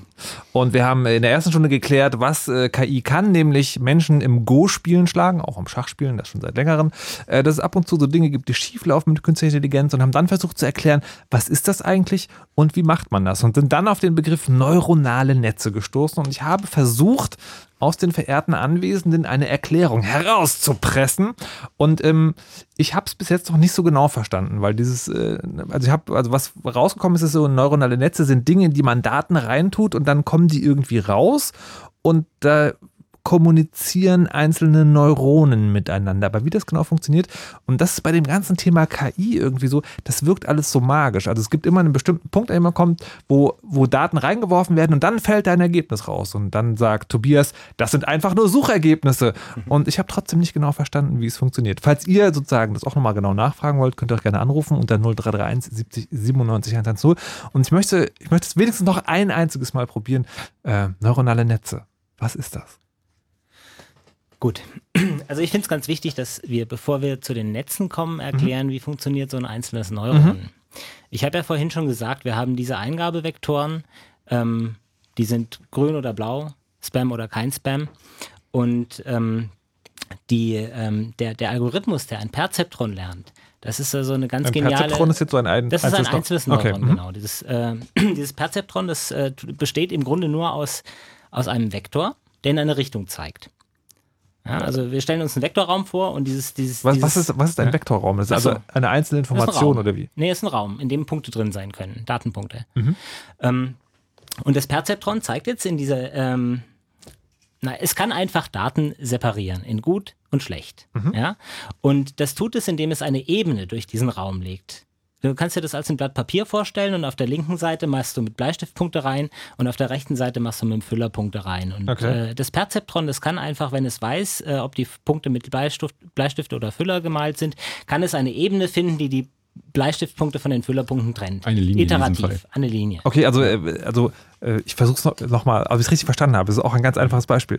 Äh, ein einzelnes Perzeptron kann im Zahlenraum zwischen 1 und 100 arbeiten und kann dann unterscheiden, die Zahl, die ich reingebe, ist über 50 oder unter 50. Nein, das tut es mit mehrdimensionalen Daten. Das ist das eigentlich Interessante Das dabei. könnte es tun. Das das es- ja. das, okay. das war das maximal einfache Beispiel und Okay. das hast du korrekt gesagt. Alles klar. Also, Puh. du hast verstanden, was das einfachste Element tut. Okay, gut. Aber das kann man halt im, im mehrdimensionalen, auf, also auf dem Blatt Papier Mhm. benutzen, um eben diese Bleistiftpunkte von den Füllerpunkten zu trennen, egal wie sie verteilt sind. Mhm. Na, also wenn die, wenn die Bleistiftpunkte tendenziell eher links oben sind und die Füllerpunkte tendenziell eher rechts unten, dann wird die Ebene halt so schief, Mhm. dass, der, dass der Klassifizierungsfehler, wie man so schön sagt, minimiert wird. Also sage aber, ein, ein einziges Neuron unterscheidet tatsächlich immer hart. Genau, also die Einschränkung von einem einzelnen Neuron ist, dass es nur diese eine Linie zeichnen kann. Die kann Okay. auch keine Kurven mehr machen oder, Ja. oder sowas. Und wenn man halt für, für bestimmte äh, ähm, Datensätze dann Kurven braucht, dann muss man neuronale Netze Genau, das ist- das ist zusammenschalten aus einzelnen Perzeptronen. Also das Perzeptron kann nur hart unterscheiden zwischen Ja und Nein Mhm. und es kann nur eine Ebene, also eine lineare Separierung in die Daten Also das heißt sozusagen, ich, ich gebe da etwas hinein Mhm. und dann kriege ich von dem einzelnen Neuron die Antwort, okay, das gehört jetzt dazu oder das gehört nicht dazu. Genau. Und Ah, der Lernalgorithmus, das ist das Schöne daran, der Ja. ändert diese, diese Ebene nur dann, wenn eine Falschklassifizierung passiert ist. Und deswegen habe ich vorhin auch widersprochen und gesagt, die lernen eigentlich aus negativem Feedback. In Okay, dem also, Moment. also wo- sagen, ich, ich gebe Ja. einen Punkt in dieses einzelne Neuron rein, das Neuron sagt Bleistift und ich sage, nein, das war Füller. Ja, dann dreht es die Ebene ein bisschen und vielleicht wird beim nächsten Mal das dann richtig klassifiziert. Mhm. Okay. Und es gibt also eine Theorie dazu, die sagt, dass wenn die Daten linear separierbar sind, dann findet der Perzeptron-Algorithmus eine solche separierende Ebene. Das Okay. ist bewiesen und man weiß sogar, wie lange es dauert. Okay, und das ist ein Neuron. Genau, Und jetzt verknüpft man das. Wie und warum? da lasse ich andere sprechen. Also zum einen nimmt man viele dieser Neuro künstlichen Neuronen und legt sie in einer Ebene nebeneinander, damit man äh, viele kleine Separatoren hat.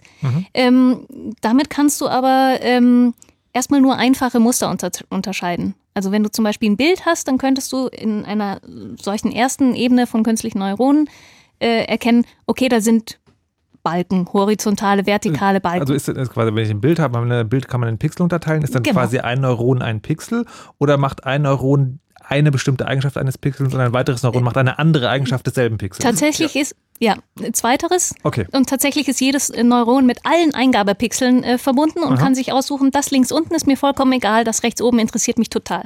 Das sind die kleinen Drehregler, von denen ich vorhin okay. sprach. Ah, okay. okay. Oder die Gewichte. Ja, okay.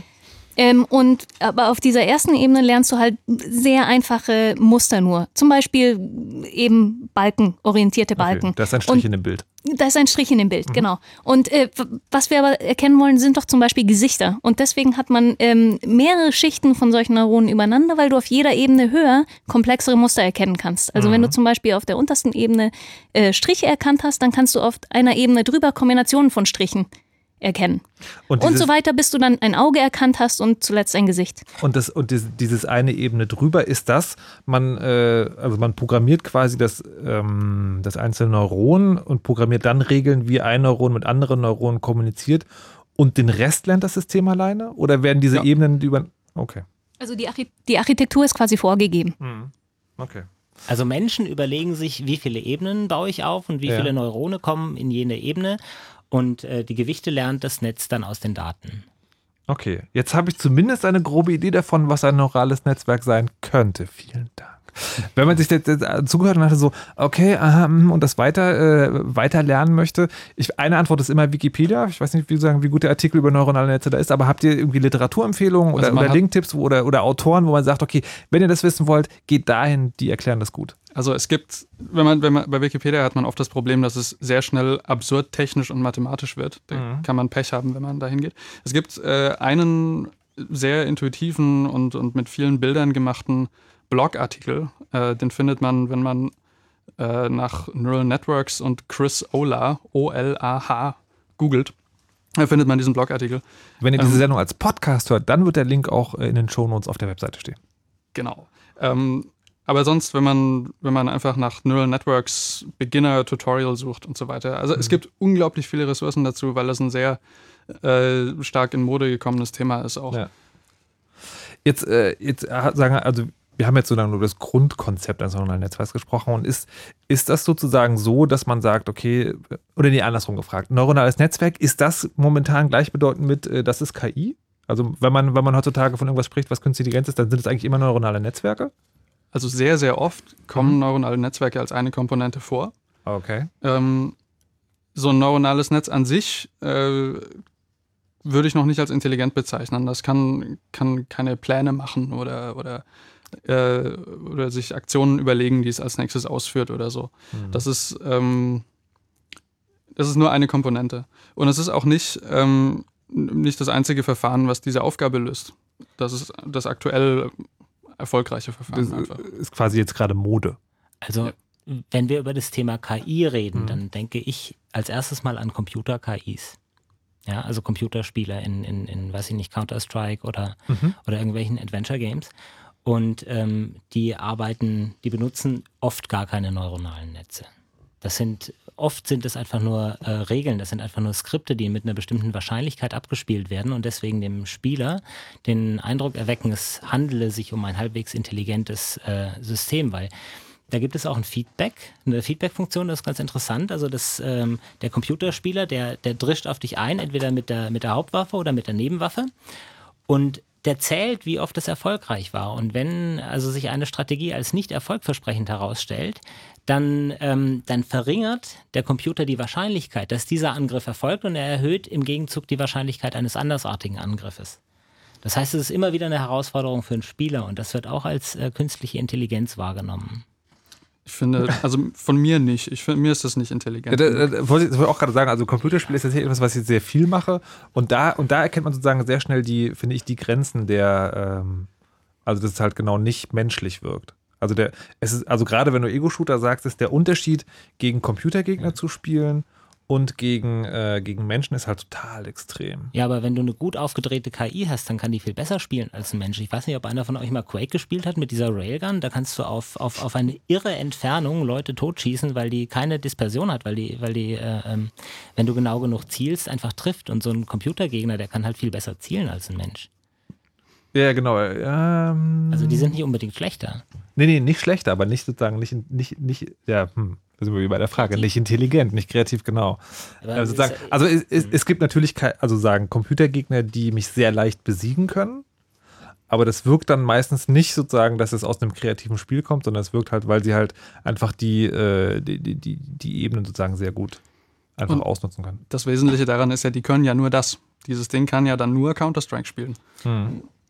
Also, aber die, die Frage, die ja hier gestellt wird, ist auch tatsächlich eine, mit der sich Philosophen beschäftigen. So, ab wann ist denn äh, ein System als intelligent anzusehen?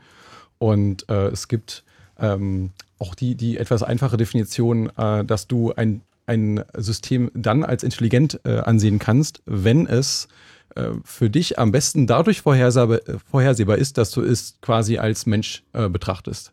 Also der äh, Lee Sedol, der gegen AlphaGo gespielt hat, der hat äh, garantiert nicht versucht, äh, ähm, einen Computer auszutricksen, sondern er hat so gespielt, als würde er gegen einen Menschen spielen. Hm.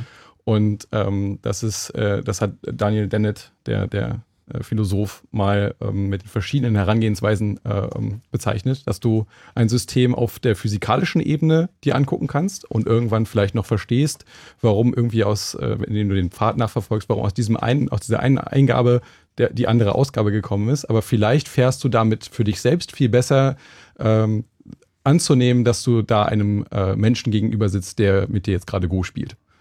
Und ähm, genau, also diese Frage ist tatsächlich nicht so ganz geklärt. Ab wann äh, bezeichnen wir etwas als künstlich intelligent und äh, ab wann nicht? Und ich finde halt diesen pragmatischen Ansatz äh, äh, relativ ähm, eingängig, dass man sich irgendwie selbst fragt. Zum Beispiel, wenn dein Auto selbst fährt oder sowas, mhm. ne, dann ähm, kannst du als anderer Verkehrsteilnehmer ähm, fährst du am besten damit, äh, dir zu überlegen, da sitzt ein Mensch am Steuer oder dir vorzustellen, da sitzt ein Mensch am Steuer. Dann funktioniert das selbstfahrende Auto am besten. Ich glaube, damit hast du total gut erklärt, warum viele Leute diese Systeme so gruselig finden. Weil man nicht genau weiß, mhm. als was man es jetzt genau ansehen soll. Man kann es nicht so richtig als Computerprogramm verstehen, weil es so teilweise halt Dinge macht, die man ihm nicht explizit gesagt hat. Aber man kann es auch nicht so ganz als Mensch verstehen, weil es halt sich doch noch irgendwie anders verhält und dann ist es irgendwie gruselig, so ein Zwischending. Das steckt da, glaube ich, mit drin in der Definition, die du gerade gegeben hast. Sehe ich auch so. Ist es denn so, dass man, äh, also das, das klingt für mich so, ist, dass zumindest theoretisch ist, es gibt KIs, die nie, von niemandem mehr sozusagen vorhersagbar durchblickt werden, auch nicht von ihren Erschaffern. Ich glaube, das kann man so sagen. Ähm, also man versteht ziemlich gut, wie, wie diese Verfahren im Allgemeinen funktionieren, die wir jetzt, also zum Beispiel, du hast neuronale Netze erklärt, man, man versteht, was das einzelne Neuron da drin macht. Ähm, aber nachdem das neuronale Netz dann trainiert ist auf irgendeiner komplizierten Aufgabe, dann löst es diese Aufgabe, aber man kann nicht mehr genau sagen, was für Schritte es macht, warum es diese Aufgabe jetzt löst. Ob es jetzt die, die äh, Bilder mit den Panzern so und so sortiert, weil der Panzer sind oder weil die Sonne scheint. Man weiß es nicht, auf welchem Weg dann das System die Lösung findet. Also es gibt zwar also es ist nicht so, dass die Forschung da nicht dran interessiert ist, das besser mhm. zu verstehen. Es gibt Leute, die, die arbeiten an Theorien, äh, wie, wie dieses Lernen funktioniert. Und es gibt auch Leute, die ganz pragmatisch ähm, einfach äh, fertige neuronale Netze anschauen und so untersuchen, wie, wie ein Hirnforscher ein Gehirn untersuchen würde. Die geben also irgendwie äh, geben Reize rein und untersuchen dann, wie irgendwo tief in dem Netz so ein paar Neuronen darauf reagieren und schauen sich das dann an und machen Schaubilder und so. Ähm, also, man also pragmatischer, entschuldige, ganz kurz, pragmatischer ja. nur für dieses Beispiel. Du fütterst ein Bild rein und dann guckst du, welche äh, Muster hat das neuronale Netz denn da drin entdeckt. Hm. Ja. Ähm, also um die Frage zu beantworten, also ja, es ist teilweise mysteriös, was sie machen. Ja. Äh, nicht, weil wir es nicht im Prinzip verstehen, sondern weil wir es im konkreten Fall, nachdem es auf eine Anwendung trainiert wurde, nicht mehr verstehen. Also die, Ironie, die mich gerade überfällt, ist die, dass ja, ne, ihr habt ja vorhin gesagt, was, was ja auch sozusagen ein anderer Teil ist, ist, dass, dass es ja ein bisschen daher kommt, dass man versucht, den Mensch nachzubauen, also ja. damit auch den Mensch zu verstehen. Das Einzige, was man geschaffen hat, ist, also Maschinen, also Software, aber sozusagen also eine Technik, die man jetzt auch nicht mehr versteht. Heißt das, dass Intelligenz letztlich für den Menschen nicht verständlich ist? Das liegt nur daran, dass das jetzt diese ingenieursmäßig motivierten Verfahren sind. Mhm. Äh, die wurden halt entwickelt mit dem Ziel, dass man diese Probleme lösen wollte, wie zum Beispiel erkennen, was auf einem Bild ist oder selbstfahrende Autos bauen und so weiter. Ähm, das muss noch nicht bedeuten, dass Intelligenz im Prinzip unverstehbar ist. Wir haben jetzt halt nur erstmal Systeme gebaut, die halt irgendwie ein bisschen unübersichtlich sind. aber, vielleicht, aber vielleicht können wir diese unübersichtlichen Systeme im Laufe der Zeit noch besser verstehen. Es ist ja besser, aber, besser, man hat ein unübersichtliches System, was man dann noch erforschen kann, als man hat gar nichts. Naja, aber so, wir hatten ja schon ein unübersichtliches System, was wir erforscht haben, nämlich das menschliche Gehirn. Ja, aber das kann man nicht auseinandernehmen. Naja, gut, also ich finde, was ich mich tatsächlich frage, ist, ne, sagen, also das liegt natürlich jetzt dass, dass es schwierig ist, das zu erklären, also die Magie, die in der KI passiert. Das liegt natürlich jetzt bei uns ganz konkret am, an der eingeschränkten Sendungszeit, an dem wenigen Vorwissen etc. etc.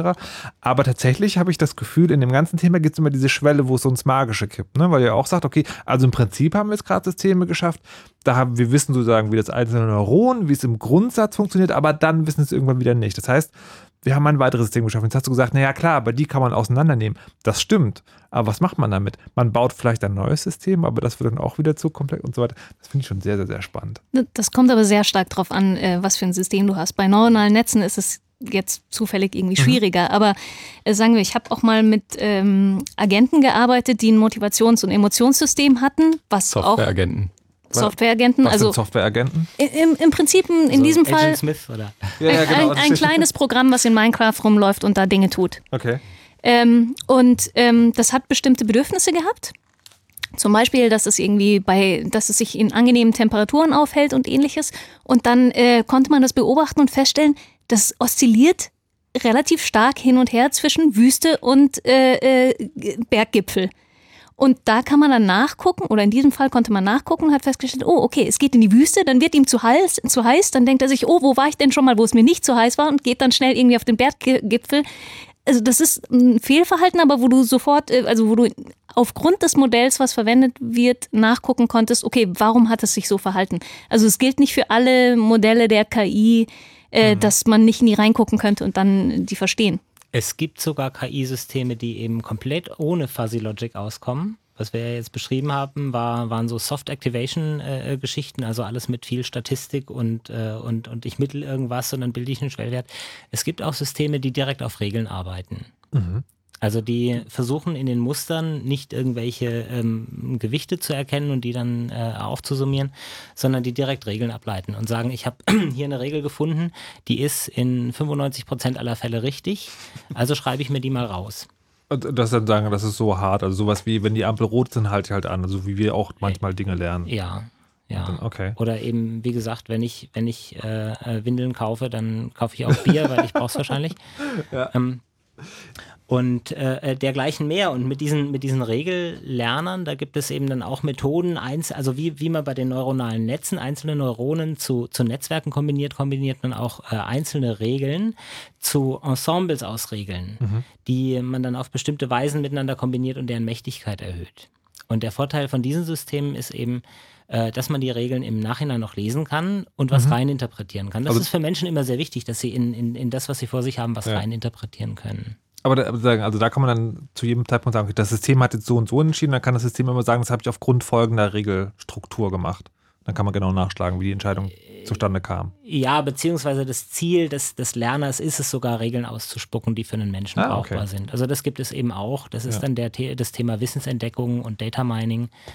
Ähm, da ist also der Nutzen für den Menschen nicht der, dass das System irgendwas tut, Mhm. Sondern dass der Mensch eigene Erkenntnisse, auf die er selber nicht gekommen wäre, mithilfe von Computertechnik, mithilfe von diesem Suchverfahren, das eben viel schneller rechnen kann, als er suchen kann, ähm, generiert. Gibt es da schon ein Beispiel, was, was auf diesem Wege rausgefunden wurde? Ja, die Recommender Systems sind eigentlich das, ähm, das berühmteste Beispiel. Also Kunden, die, Also die die- diesen Artikel gekauft Ah, haben, okay. interessierten sich auch für diesen Ja. Artikel. Und damit äh, optimieren halt Warenhausketten ihren Umsatz. Also das, was ich erzählt habe vorhin mit dem Walmart und dem Bier, Mhm. das hat tatsächlich eine, eine Konsequenz gehabt. Und zwar äh, hat Walmart dann das Bier neben die Windeln gestellt und die Bierverkäufe gingen hoch. So großartig. Ähm, jetzt, also das ist aber auch ein schönes Beispiel. Also gerade dieses, äh, wie heißt Recommender-System, also quasi Kunden, die hm, kaufen, kaufen, also die Windel kaufen, kaufen auch Bier. Ich kenne ja anekdotisch zumindest, dass so das funktioniert eher nicht. Also gerade wenn man sozusagen bei Amazon, wo das ja sozusagen am bekanntesten ist, guckt, das ist der, wenn er, wenn er im Prinzip, wenn er, ich, die, die letzte Sache, die ich mir angeguckt habe, muss ich, da zieht sich dann durch meine gesamte Empfehlungsliste, aber eigentlich ist nichts drin, was mich interessiert. Warum, warum geht das so schnell schief? Ja, du hast zu wenig gekauft bei Amazon. Ich wünschte, du hättest recht, aber das ist nicht der Fall. Jemand anders benutzt deinen Account mit? Nein. Nee, also, also ist tatsächlich sozusagen, also ist es sozusagen für die egal? Oder anders gefragt, die empfehlen mir Kram, wo ich denke, das ist totaler Quatsch. Ähm, ist, ist, ist, das, ist deren System zu billig oder ist es egal? Oder ist das irgendeine Logik, die ich nicht verstehe und die funktioniert bei allen anderen Leuten außer bei mir? Vielleicht ist das der Punkt, vielleicht haben alle, andere Leute, alle anderen Leute diesen komischen Geschmack und kaufen den Kram. Ja, okay. Hm. Ich habe, ich starre die ganze Zeit noch auf unsere Sendungsvorbereitung und sehe da noch drei Schlagwörter, die ich, wo ich gerne fragen würde, weil wir haben ja die ganze Zeit drüber geredet, ähm, lern, also die lernen das irgendwie und jetzt gibt es anscheinend noch verschiedene Arten, wie man lernen kann. Hier steht Transferlernen, One-Shot-Lernen und aktives Lernen. Das, äh, weil ich dachte, okay, wenn, wenn Software lernt, gibt es halt dieses eine System, aber anscheinend gibt es verschiedene. Was ist da der Unterschied? Ähm, das sind alles Sachen, die heute noch nicht so richtig gut funktionieren. Das sind also Einschränkungen von den aktuellen Systemen. Ähm, also, also wenn man die Frage stellt, was, was können diese Systeme denn jetzt heute noch nicht? Also sie können jetzt Go spielen, aber was, was trennt die noch von, von einem Menschen oder so? Ähm, da ist eine Sache zum Beispiel Transferlernen. Das, das bedeutet, äh, das System wird, äh, ach was Quatsch, System, ich kann ja selber Transfer lernen. Ich habe äh, Was- in, ich hab in der Schule äh, Wörter gelernt, mit denen ich Dinge ausdrücken kann. Äh, und später kann ich die gleichen Wörter benutzen, um völlig andere Sachen damit zu machen. Ähm, das war gerade schlecht erklärt. Also, aber Transferlernen ist, das ist ein, ein, eigentlich eine total intuitive Sache. Also, dass du halt nicht nur eine Sache machen kannst, sondern dass du Teile von dem, was du früher mal gelernt hast, wiederverwenden kannst bei der nächsten Aufgabe, sodass du bei der nächsten Aufgabe nicht wieder von vorne anfangen musst und äh, von vorne lernen musst, wo oben und unten ist und äh, was ist eigentlich hell und dunkel und ah, ich habe zwei Arme, sondern du kannst viel von dem, was du über die Welt weißt, immer mitnehmen für deine verschiedenen Aufgaben, die du machst. Ähm, und die Systeme, die es heute gibt, die sind relativ schlecht da drin. Die, die werden trainiert auf eine bestimmte Aufgabe und dann machen sie halt diese Aufgabe. Und wenn du eine andere Aufgabe hast, kannst du zwar ein System vom gleichen Typ auf die andere Aufgabe trainieren. Und das ist dann auch toll, dass dieses System das selber rausfindet, wie es das macht. Aber Das fängt du jedes Mal von, vorne, du von fängst, ganz du fängst vorne jedes Mal von vorne an. Du fängst Okay. quasi immer mit einer Baby-AI an. an. Ja. Okay. Äh, und also man hätte eigentlich gerne, dass, dass man den, den Trainingserfolg übertragen kann auf die nächste Aufgabe. okay. Das ist also ein aktives Forschungsfeld. Das ist Transferlernen. Was ist One-Shot-Learning? Das ist quasi extremes Transferlernen. Also bei Extrem Transferlernen. genau. äh, äh, ähm, du hast als Mensch die Fähigkeit, dass ich dir ein Beispiel von der Sache sage. Ja. Äh, also ich, ich, ich zeige auf irgendein Tier, was da vorne steht und es hat halt irgendwie komische Hörner oder so. Und dann kannst du mir weitere Beispiele davon zeigen. Ähm, das heißt, ich zeige dir ein Beispiel und du verstehst gleich, was die ganze Kategorie ist. Mhm. Und äh, viele aktuelle AI-Systeme sind so, dass sie tausende Beispiele brauchen, bis sie verschiedene Kategorien von Dingen untereinander, äh, voneinander Also, unterscheiden können. Das ist, das ist diesen, diesen Panzerbeispiel. Man muss ganz viele Beispiele reingeben und muss auch noch dafür sorgen, dass sie richtig verstanden werden. Und es gibt nicht, man sagt so, hier, das ist ein Fuchs, und dann weiß das System sofort. Genau, Okay. also äh, Also eigentlich, eigentlich ist die Aufgabe unfair gewesen, die mit den Panzern. Mhm. Weil wenn, wenn man einem Mensch äh, Bilder von Panzern gibt, dann hat er vorher schon ganz viele Bilder gesehen von Mhm. Wäldern bei Sonnenschein, von Wäldern bei bewölktem Himmel, von äh, Wäldern in der Nacht. Und ähm, äh, dieses, dieser Fundus an Wissen, den, den ein Mensch im Laufe seines Lebens ansammelt, den hat eine künstliche Intelligenz natürlich nicht in dem Mhm. Moment, wo du sie das erste Mal programmierst. Ist das, ist das ein, äh, ein Speicherplatzproblem oder ist das ein Problem, dass die Algorithmen noch nicht so weit sind, dass diese Verarbeitung, dieses Transferlernen sozusagen stattfinden kann? Na, es gibt das Problem, dass äh, der, einer künstlichen Intelligenz fehlt das Weltwissen und es gibt auch tatsächlich den Ansatz, dass man sich einen kleinen babyförmigen Roboter baut, den man erstmal wie ein Baby behandelt, damit er wie ein Baby lernen kann, wie die Welt aussieht und wie äh, das Dinge runterfallen, wenn man sie loslässt und, und dergleichen Dinge und wie ein Wald aussieht und sowas. Und es ist tatsächlich, ähm, ich weiß nicht, ob das nach wie vor aktuell ist, aber das war ähm, äh, damals äh, in dem Feld die Herangehensweise, wie man so eine ähm, äh, AI äh, anlernen kann, dass sie dieses äh, einmal transferfähiges Wissen aufbaut, Mhm. einerseits, und andererseits ähm, Stimuli, also ne, Bilder oder sowas in den richtigen Kontext einordnen kann, weil sie halt nun schon mal einen Wald gesehen hat. Und das heißt, die, die, äh, die Überlegung war halt, man weiß ja noch nicht, ob das stimmt, dass man ein, äh, ein tatsächlich ein Kind erziehen muss, wo eine künstliche Intelligenz rausguckt, damit es dann äh, wirklich intelligent werden kann. Das klingt auch wieder sehr gruselig. also, das finde ich tatsächlich sehr spannend, dass man äh, die, also Fazit für mich bis jetzt ist sozusagen, man kann Intelligenz sozusagen anscheinend, zumindest derzeitiger Stand, nicht einfach bauen, sondern man ist tatsächlich irgendwie darauf angewiesen, man baut komplexe Systeme und die müssen dann aber auch lernen, weil man so ganz genau, wie man sozusagen, wie man so ein Weltbild zum Beispiel instantan vorfertigt und irgendwo reingibt und sagt, okay, da ist es, das scheint irgendwie noch nicht fun zu funktionieren. Finde ich sehr spannend. Wir werden gleich in der letzten halben Stunde nochmal darüber reden, nachdem wir jetzt die Grundlagen gelegt haben, was so der Ausblick ist, wann Moderatoren überflüssig werden, weil sie von einer KI ersetzt werden und noch viele andere Dinge. Vorher aber noch die Nachrichten mit Wetter und Verkehr. Sie sind Die Sie sind Fritz Sie sind Deutschbo und Sie sind Eten Sie sind Die Fritz Deutsch Poeten. So sitz ich auf dem Bett und esse Steine. am 2. und 3. September Die Fritz Deutsch Poeten. Open Air. Wieder live im IFA Sommergarten der Messe Berlin.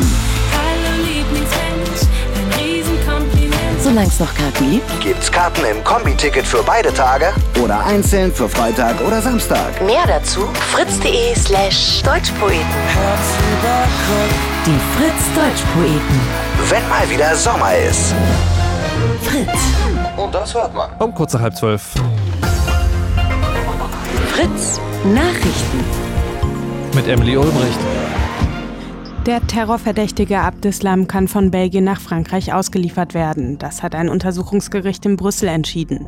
Der 26-jährige Franzose war vor knapp zwei Wochen in der belgischen Hauptstadt verhaftet worden.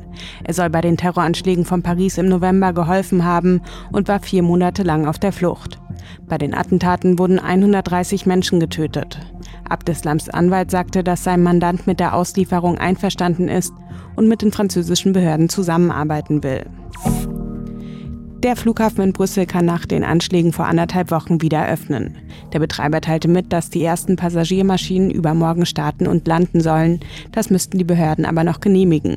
Am Brüsseler Flughafen hatten sich vergangene Woche zwei Selbstmordattentäter in die Luft gesprengt. Dabei wurde die Abflughalle stark beschädigt. Außerdem gab es einen Anschlag auf eine U-Bahn. Insgesamt kamen 32 Menschen ums Leben. Am Montag sollen die ersten 500 Flüchtlinge von Griechenland in die Türkei zurückgeschickt werden. Das sagten Mitarbeiter der EU-Kommission in Brüssel. Damit würde die umstrittene Flüchtlingspakt mit der Türkei wie geplant umgesetzt werden. Demnach sollen alle Flüchtlinge, die seit dem 20. März in Griechenland angekommen sind, in die Türkei abgeschoben werden. Das Land bekommt dafür mehrere Milliarden Euro. Außerdem sollen Flüchtlinge aus Lagern in der Türkei legal in die EU übersiedeln können. Schwere Menschenrechtsverletzungen im WM-Land Katar. Dazu hat Amnesty International der FIFA nochmal schwere Vorwürfe gemacht. In einem Bericht der Menschenrechtsorganisation heißt es, tausende Arbeiter würden auf den Baustellen ausgebeutet. In einigen Fällen könne man sogar von Zwangsarbeit sprechen. Amnesty wirft dem Fußball-Weltverband vor, zu wenig dagegen zu tun.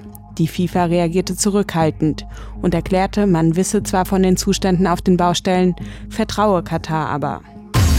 Das Wetter. Mit den aktuellen Temperaturen in Berlin-Treptow sind 6 Grad und in Spandau 8 Grad, Grünow und Neuruppin melden 6 Grad, in Ludwigsfelde und Frankfurt-Oder sind 7 Grad. In der Nacht bleibt es bewölkt und im Süden von Brandenburg regnet es. Die Temperaturen gehen dann auf 5 bis 2 Grad runter. Der Tag morgen wird netter als heute. Morgens kann es noch etwas regnen. Danach ist es aber überall sonnig und trocken bei maximal 13 Grad. Verkehr. Stadtverkehr Berlin Mitte in der Köpenicker Straße zwischen Engeldamm und Michael-Kirch-Straße gibt es einen Feuerwehreinsatz, da ist die Straße in beiden Richtungen gesperrt. Und nach Brandenburg, Vorsicht im Kreis Märkisch-Oderland auf der B168 zwischen Wald-Sieversdorf und Müncheberg, gibt es Gefahr durch eine Herde Pferde auf der Straße. Fahrt hier also bitte besonders vorsichtig.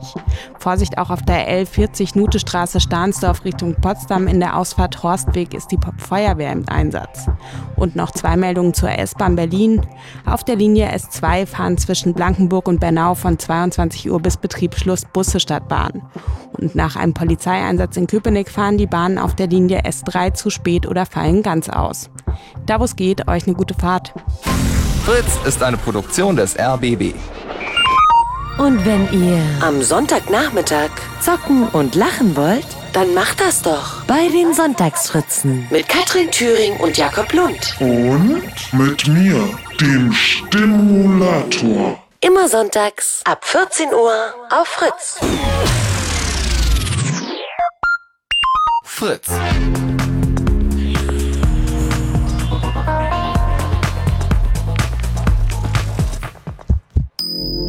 Blue Moon.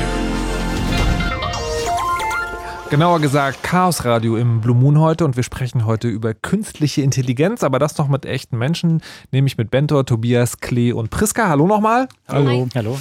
Und äh, wir haben also erst erklärt, was äh, die Erfolgsmeldungen waren, was schon ganz schön schief gelaufen ist und haben grob versucht zu erklären, wie das überhaupt funktioniert, so eine künstliche Intelligenz. Und würde jetzt ganz zum Schluss noch ein bisschen reden, wo wollen wir denn damit eigentlich hin? Was wird denn noch?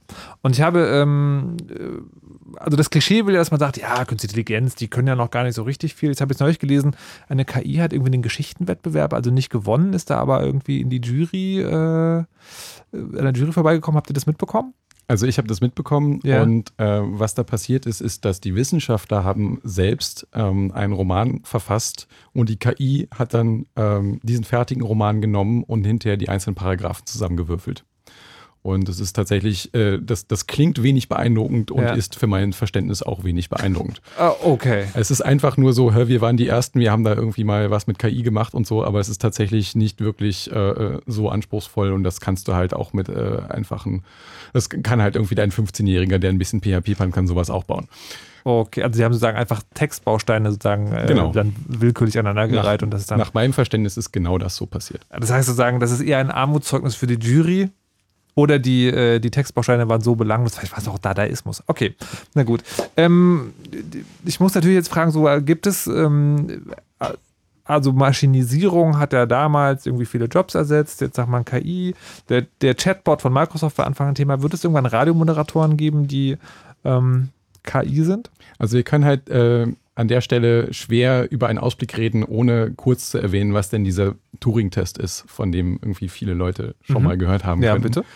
Und zwar ist das ein hypothetischer, also ist das ein, ein, ein Test, den der Alan Turing äh, damals äh, vor ewig langen Zeiten mal vorgeschlagen hat, um rauszufinden, ob ein Computerprogramm wirklich intelligent ist.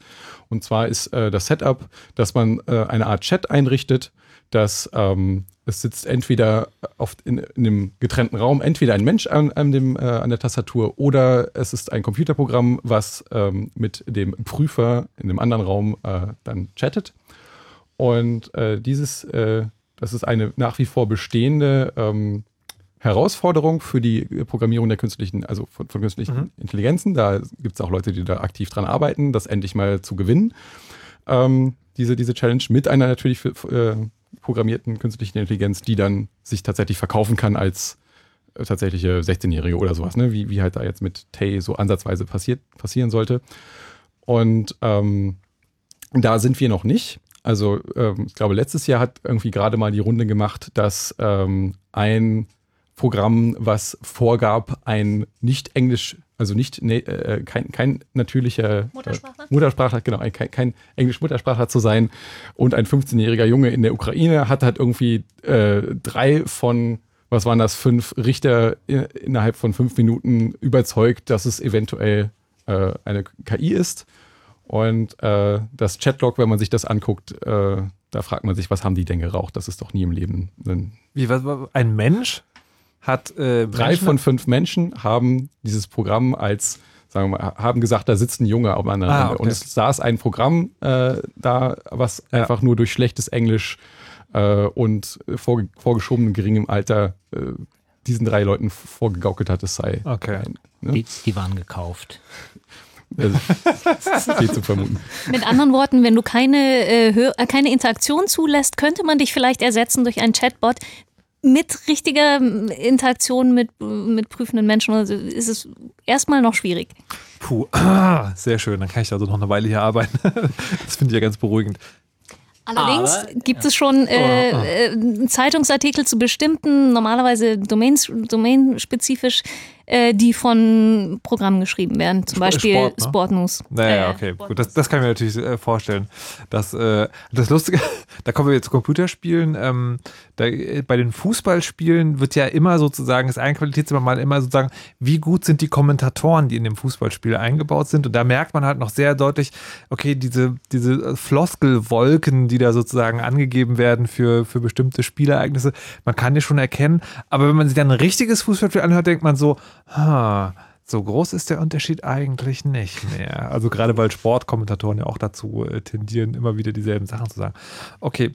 Ähm, Also eigentlich muss man ja, um ein Fußballspiel zu kommentieren, einfach immer nur den, den der Ball hat, beim Namen nennen.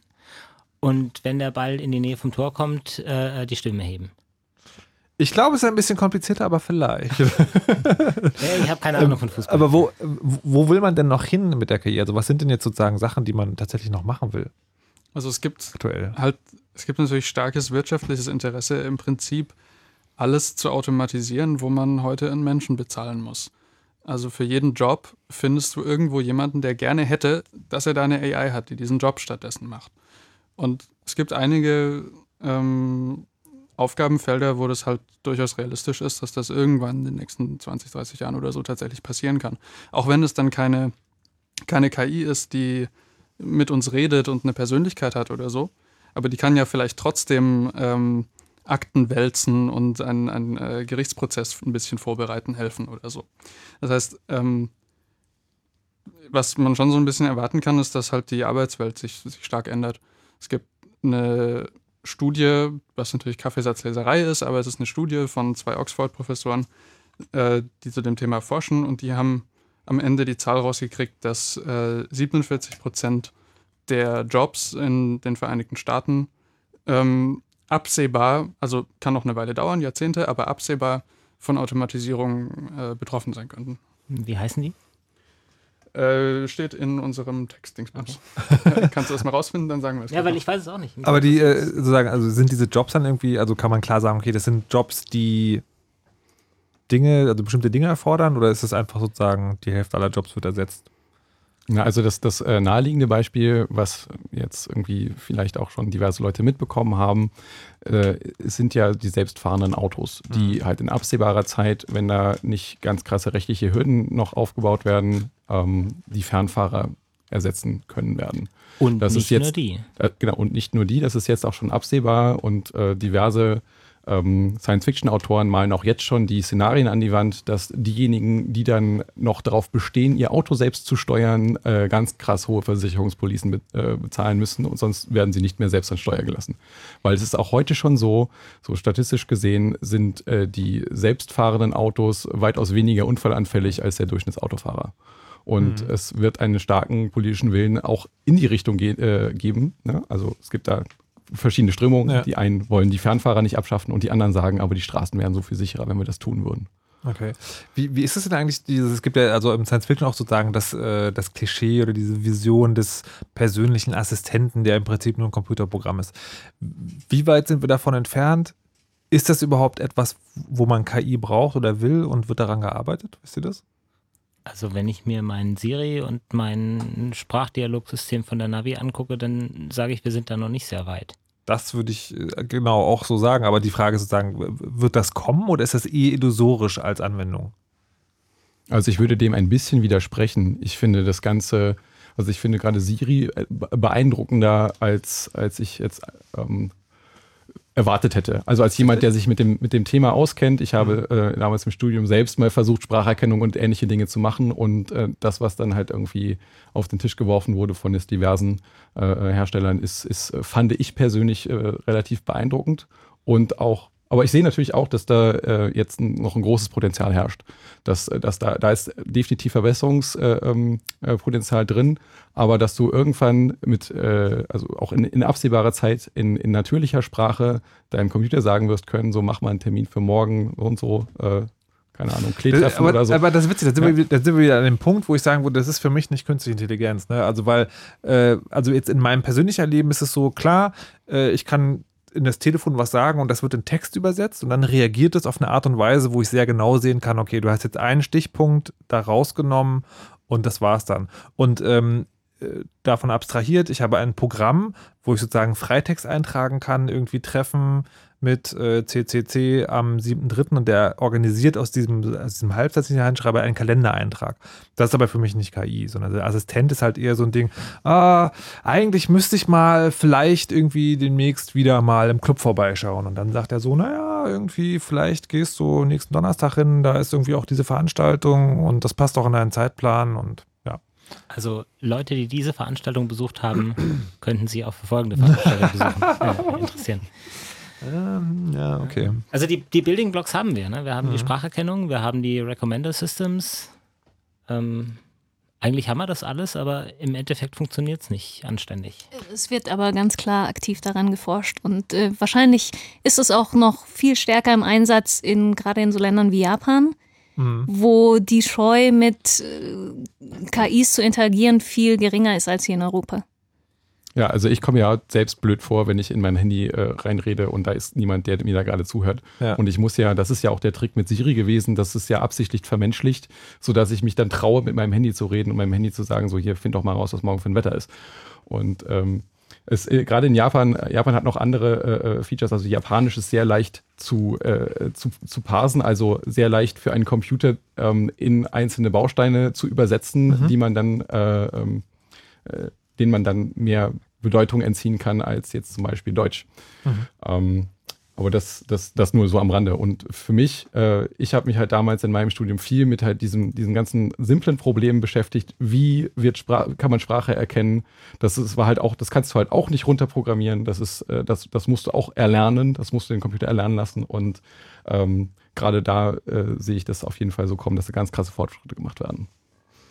Jetzt ist, äh, du hast es gerade bei den autonomen Autos schon gesagt, naja, wenn da nicht irgendwie noch rechtliche Hürden kommen.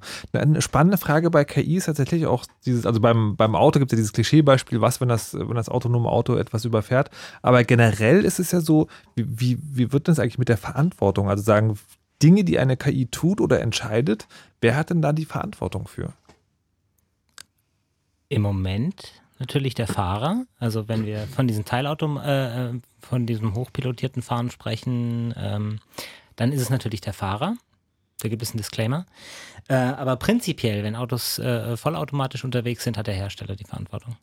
Ja, ich meine, ich meine, sagen nicht nur auf Autos beschränkt, sondern generell, wenn man sich das vorstellt, sagen Dinge, also KI übernehmen 50 Prozent unserer Jobs und in diesem Job läuft was schief. Wessen, Also wer ist dann daran schuld, dass ich keinen Job mehr habe, oder? Nein, nein, nein, wer ist daran, ist natürlich- wer, wer ist daran schuld, wenn in diesem Job was schief läuft? Ist es der Programmierer? Fragst du nach dem Status quo oder? Ich, nee, ich Weil fra- es gab, gab nee, zum ich, Beispiel. ich frage ne, beides. Also tatsächlich nach dem zu sagen, wie ist das jetzt gerade? Ne, also bei Autos ist der Hersteller, aber auch was für Ideen gibt es, wie man dann damit umgeht in Zukunft. Also werden KIs irgendwann juristische Personen? Also ich, äh, ähm, man begibt hier ja wieder so ein bisschen ähm, den, äh, den, den menschlichen Fehler, also man, man geht den Menschen, begeht den menschlichen Fehler, dass einzelne ähm, Missgeschicke unbedingt einen Schuldigen haben müssen. Ja, das ist, ähm, das ist, so sind wir Menschen halt nun mal verdrahtet. Wir müssen, wollen halt irgendwie gerne Finger zeigen. Und aber wenn man halt auf der anderen Seite hingeht und sagt, das ist halt einfach nur ein dummer Unfall, müssen wir jetzt irgendwie mit leben. Wir müssen jetzt einfach äh, runterkommen von dieser ganzen, so wer, wer hat hier fahrlässig gehandelt, einfach so sagen, so, okay, dieses Unglück ist einfach nur aus, äh, es ist als Resultat von äh, unglücklichen Begleitumständen entstanden. Und dann müssen wir es einfach abhaken und gut ist. So ein bisschen wie wir halt zum Beispiel Unwetter behandeln. Ja? Unwetter, da können wir halt tatsächlich nichts dran machen. Wir können keinen Finger mehr zeigen und also, ne, ähm, Das ist aber schwierig, also weil du ja sagen, sagen einem, ja, dann müsstest du ja vorher eine Gesellschaft geformt haben, wo Unglücke halt Passieren. ja, passieren können und sagen, wo es niemandem doll wehtut. Oder wo du, wo du eine Versicherung hast gegen KI. Also, da haben wir, glaube ich, auch unterschiedliche Meinungen. Genau, also ist vielleicht auch ein Thema für deinen für dein, dein, äh, Rechtspodcast, sich mal das ganze Thema da mal aufzurollen. Äh, ich glaube, wir kommen hier heute nicht, nicht auf einen gemeinsamen Nenner, was es das ist jetzt doch, anbelangt. Ja, es ist aber eigentlich doch völlig klar. Also wenn ich, wenn ich ein Produkt kaufe und der Hersteller sagt, das kann automatisch fahren und dann fährt es gegen eine Wand, dann, dann gibt es das Produkthaftungsgesetz. Also die, die Verantwortlichkeiten da sind eindeutig geregelt und äh, in Amerika ähm, ist es auch gar kein Problem. Da finden sich dann Versicherungsgesellschaften, die kalkulieren halt einfach das Risiko und, und äh, berechnen ihre Prämien darauf. In Europa ist das noch nicht möglich, äh, weil es hier die Wiener Konvention gibt, die einfach vorschreibt, dass ein äh, ein Fahrzeugführer zu jedem Zeitpunkt für äh, äh, sein Fahrzeug verantwortlich ist. Er muss es auch immer steuern können. Da werden die Hersteller dazu verpflichtet. Und darum entwickeln sich die, äh, das pilotierte Fahren entwickelt sich in Deutschland sehr viel langsamer als in Amerika aus genau diesem Grund. Ähm, ich persönlich würde sagen, da, da steckt ein Unterschied in der Philosophie dahinter. Und ähm, eventuell haben wir natürlich auch das Interesse, dass, dass unser Logistikmarkt, äh, der sehr personalintensiv ist im Moment, äh, dass wir den nicht komplett entvölkern wollen, äh, weil wir dann wieder ein gesellschaftliches Problem mehr hätten. Hm. Wir hätten sehr viele arbeitslose äh, Fernfahrer, Taxifahrer. Ähm, die ganze Intensivmedizin könnte man um 10 Prozent, 15 Prozent zurückfahren.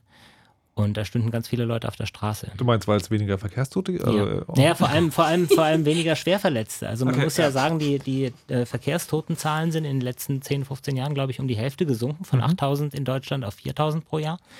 Grobe Richtzahlen. Ähm, es gibt inzwischen mehr Selbstmorde, als es Verkehrstote gibt. Ähm, aber der äh, äh, niedrigen Zahl an Verkehrstoten steht eben noch eine sehr hohe Zahl an Schwerverletzten äh, gegenüber.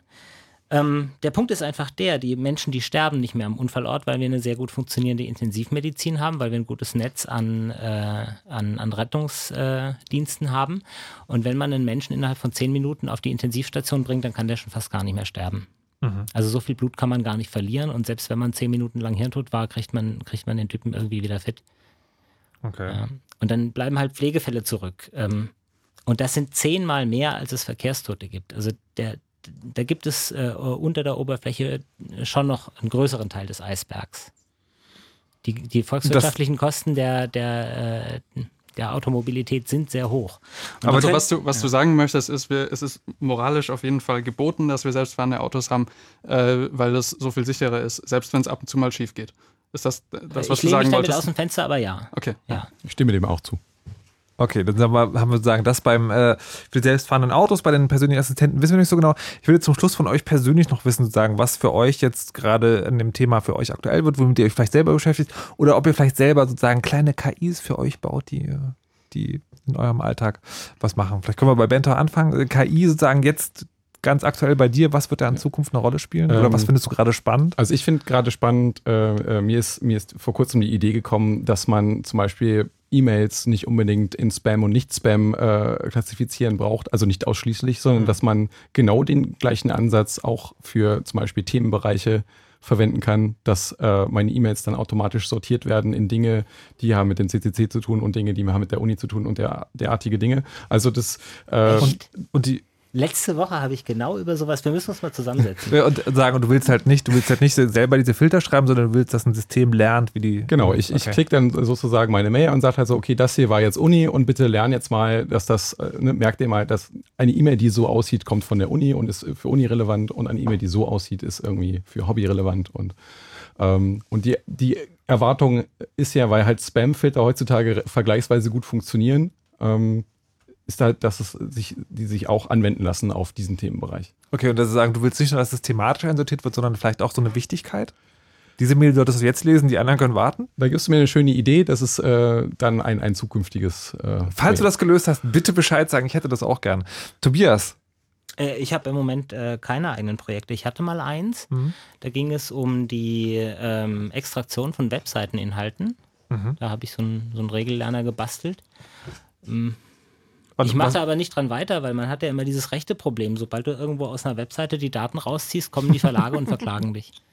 Aber was findest du spannend beim Thema Key? Also was, was gibt es irgendwas, was du jetzt beobachtest, wo du denkst, okay, das ist ein Thema, was Ja, also ich, ich finde einfach dieses Thema, dass man, dass man Regeln lernen kann, die für, für Menschen wiederum interpretierbar sind und, und da doch eine, eine ähm, ja, eine gute Statistik dahinter steckt, das finde ich, äh, ist ein sehr mächtiges Verfahren, äh, ist ein sehr mächtiger Ansatz, man kann damit viel machen, aber ich habe im Moment konkret keine, okay. keine Projekte in der Richtung laufen. Alles klar. Klee? Also ich versuche gerade äh, dahin zu kommen, dass ich äh, dran forschen kann, was diese neuronalen Netze innen drin machen. Also ich interessiere mich dafür, wie die funktionieren und, und wie die Aktivierungen da drin so aussehen äh, und wie man die dazu bringen kann, dass sie verständlich sind. Ähm, und möchte auf jeden Fall schauen, dass ich zu den Leuten gehöre, die äh, daran mitbasteln und die wissen, wie das funktioniert und es vielleicht auch irgendwie äh, verständlich halten können oder so. Also äh, die, die Vision, dass wir total mächtige KIs haben und niemand versteht sie, die finde ich selber auch ein bisschen gruselig. Also ich verwende meinen Spamfilter zu Hause nicht, weil ich dem nicht über den Weg traue. okay. Friska? Also an Projekten habe ich so mehrere kleine, die mal nebenher laufen, primär auch um sich mit Technologie bekannt zu machen. Eins ist zum Beispiel äh, einen kleinen Chatbot zu trainieren, der äh, äh, Tweets im Stil eines Freundes von mir ausspuckt. Ähm, ein anderes, was jetzt gerade auch durch AlphaGo wieder aktuell geworden ist, ist halt mal zu gucken, ob man selber nicht so ein Go, Computer-Go-Programm trainieren kann. Und weil ich selber Go spiele, ist es umso interessanter, weil ich dann natürlich dagegen spielen möchte. Mhm. Also das, da gibt es immer wieder so kleine Projekte nebenher. Alles klar. Dann äh, vielen Dank, dass ihr heute die Zeit genommen habt, um heute versucht, mir und uns zu erklären, was äh, Künstliche Intelligenz ist, wie es funktioniert und wie man es vielleicht äh, lernen kann. Vielen Dank. Ähm, liebe Hörerinnen und Hörer, das war das Chaos Radio. Jetzt habe ich die Nummer vergessen. Verdammt, ich wollte sie mir doch. 221, stimmt, 221. Ähm, das nächste Chaos Radio findet nicht bei Fritz statt, sondern direkt beim Chaos Computer Club Berlin in der Marienstraße 11. Ist dann Ende April und wir hören uns hier auf dieser Stelle in zwei Monaten wieder. Hier kommt jetzt gleich Flo Heiler mit dem Nightflight. Ich würde vorher noch hinweisen auf den Podcast. Der erscheint im Laufe der Nacht auf fritz.de und dann irgendwann im Laufe der Woche auf chaosradio.ccc.de. Mein Name ist Markus Richter. Ich danke euch fürs Zuhören und habe noch eine wichtige Nachricht für euch. Lasst euch nicht überwachen und verschlüsselt immer schön eure Backups. Tschüss. You know how all those bad boy rappers claim how much weed they drink and how many 40s they smoke and how many women they've kissed with at the same time. But you see, I'm addicted to something else. It's not about fancy cars or bling bling, unless it's a glitter animation.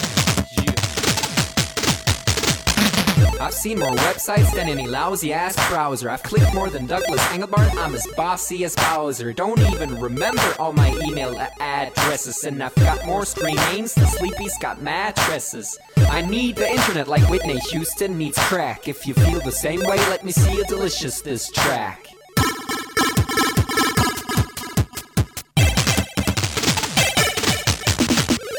Spent more time online than Tim Berners-Lee. When I go to a club, it's mostly a surf club, you see. I've pal paid more money than you've got pictures on Flickr. They call me the Uber YouTuber, MySpace clicker. I love amateur homepages and dirt style design. The interweb's a ghetto full of gustatory crime. Cross your fingers, make your hand look like a W and holla website.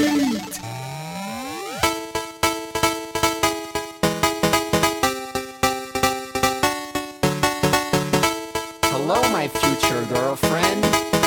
This is what I sound like. Uh, orders ending, upping it up. Check your birthday, keep on fucking it up. What? All my bitches up in the club. Let me see you shaking it, don't stop. Rub it down, bounce around, wiggle every pound. Get it to the hyper ground. Everybody dance, jump if you like it, this sound. Feel the bass drop, hear the beat pop. What you gon' do? When it's time to take off, climb the rooftop, jump out of your shoe. It goes oohs, oohs, happy face balloons, unfadable pokey tunes, dance moves from shitty cartoons, pretty hot wounds, hungover afternoons. The club's full with the whole sweaty nation. That seems out of the wrong medication. Rave invasion, it's a T-Thing. Moin, Peng, Pum, Jump, Peng. 1, 2, Polizei, 3, 4, Polizei, 5, 6, 8, 6, 7, 8, 9, 10. It's an index finger party.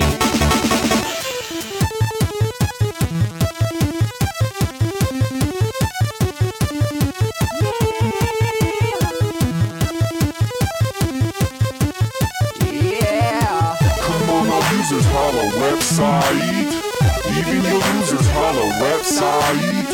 Everybody come on, holla website. Come on, come on, a holla website. Come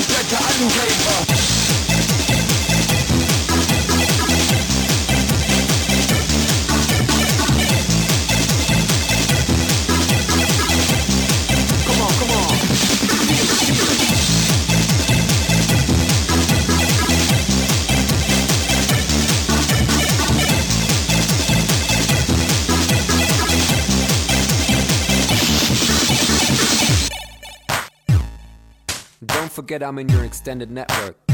Biatch. Expo 2000. Bäh.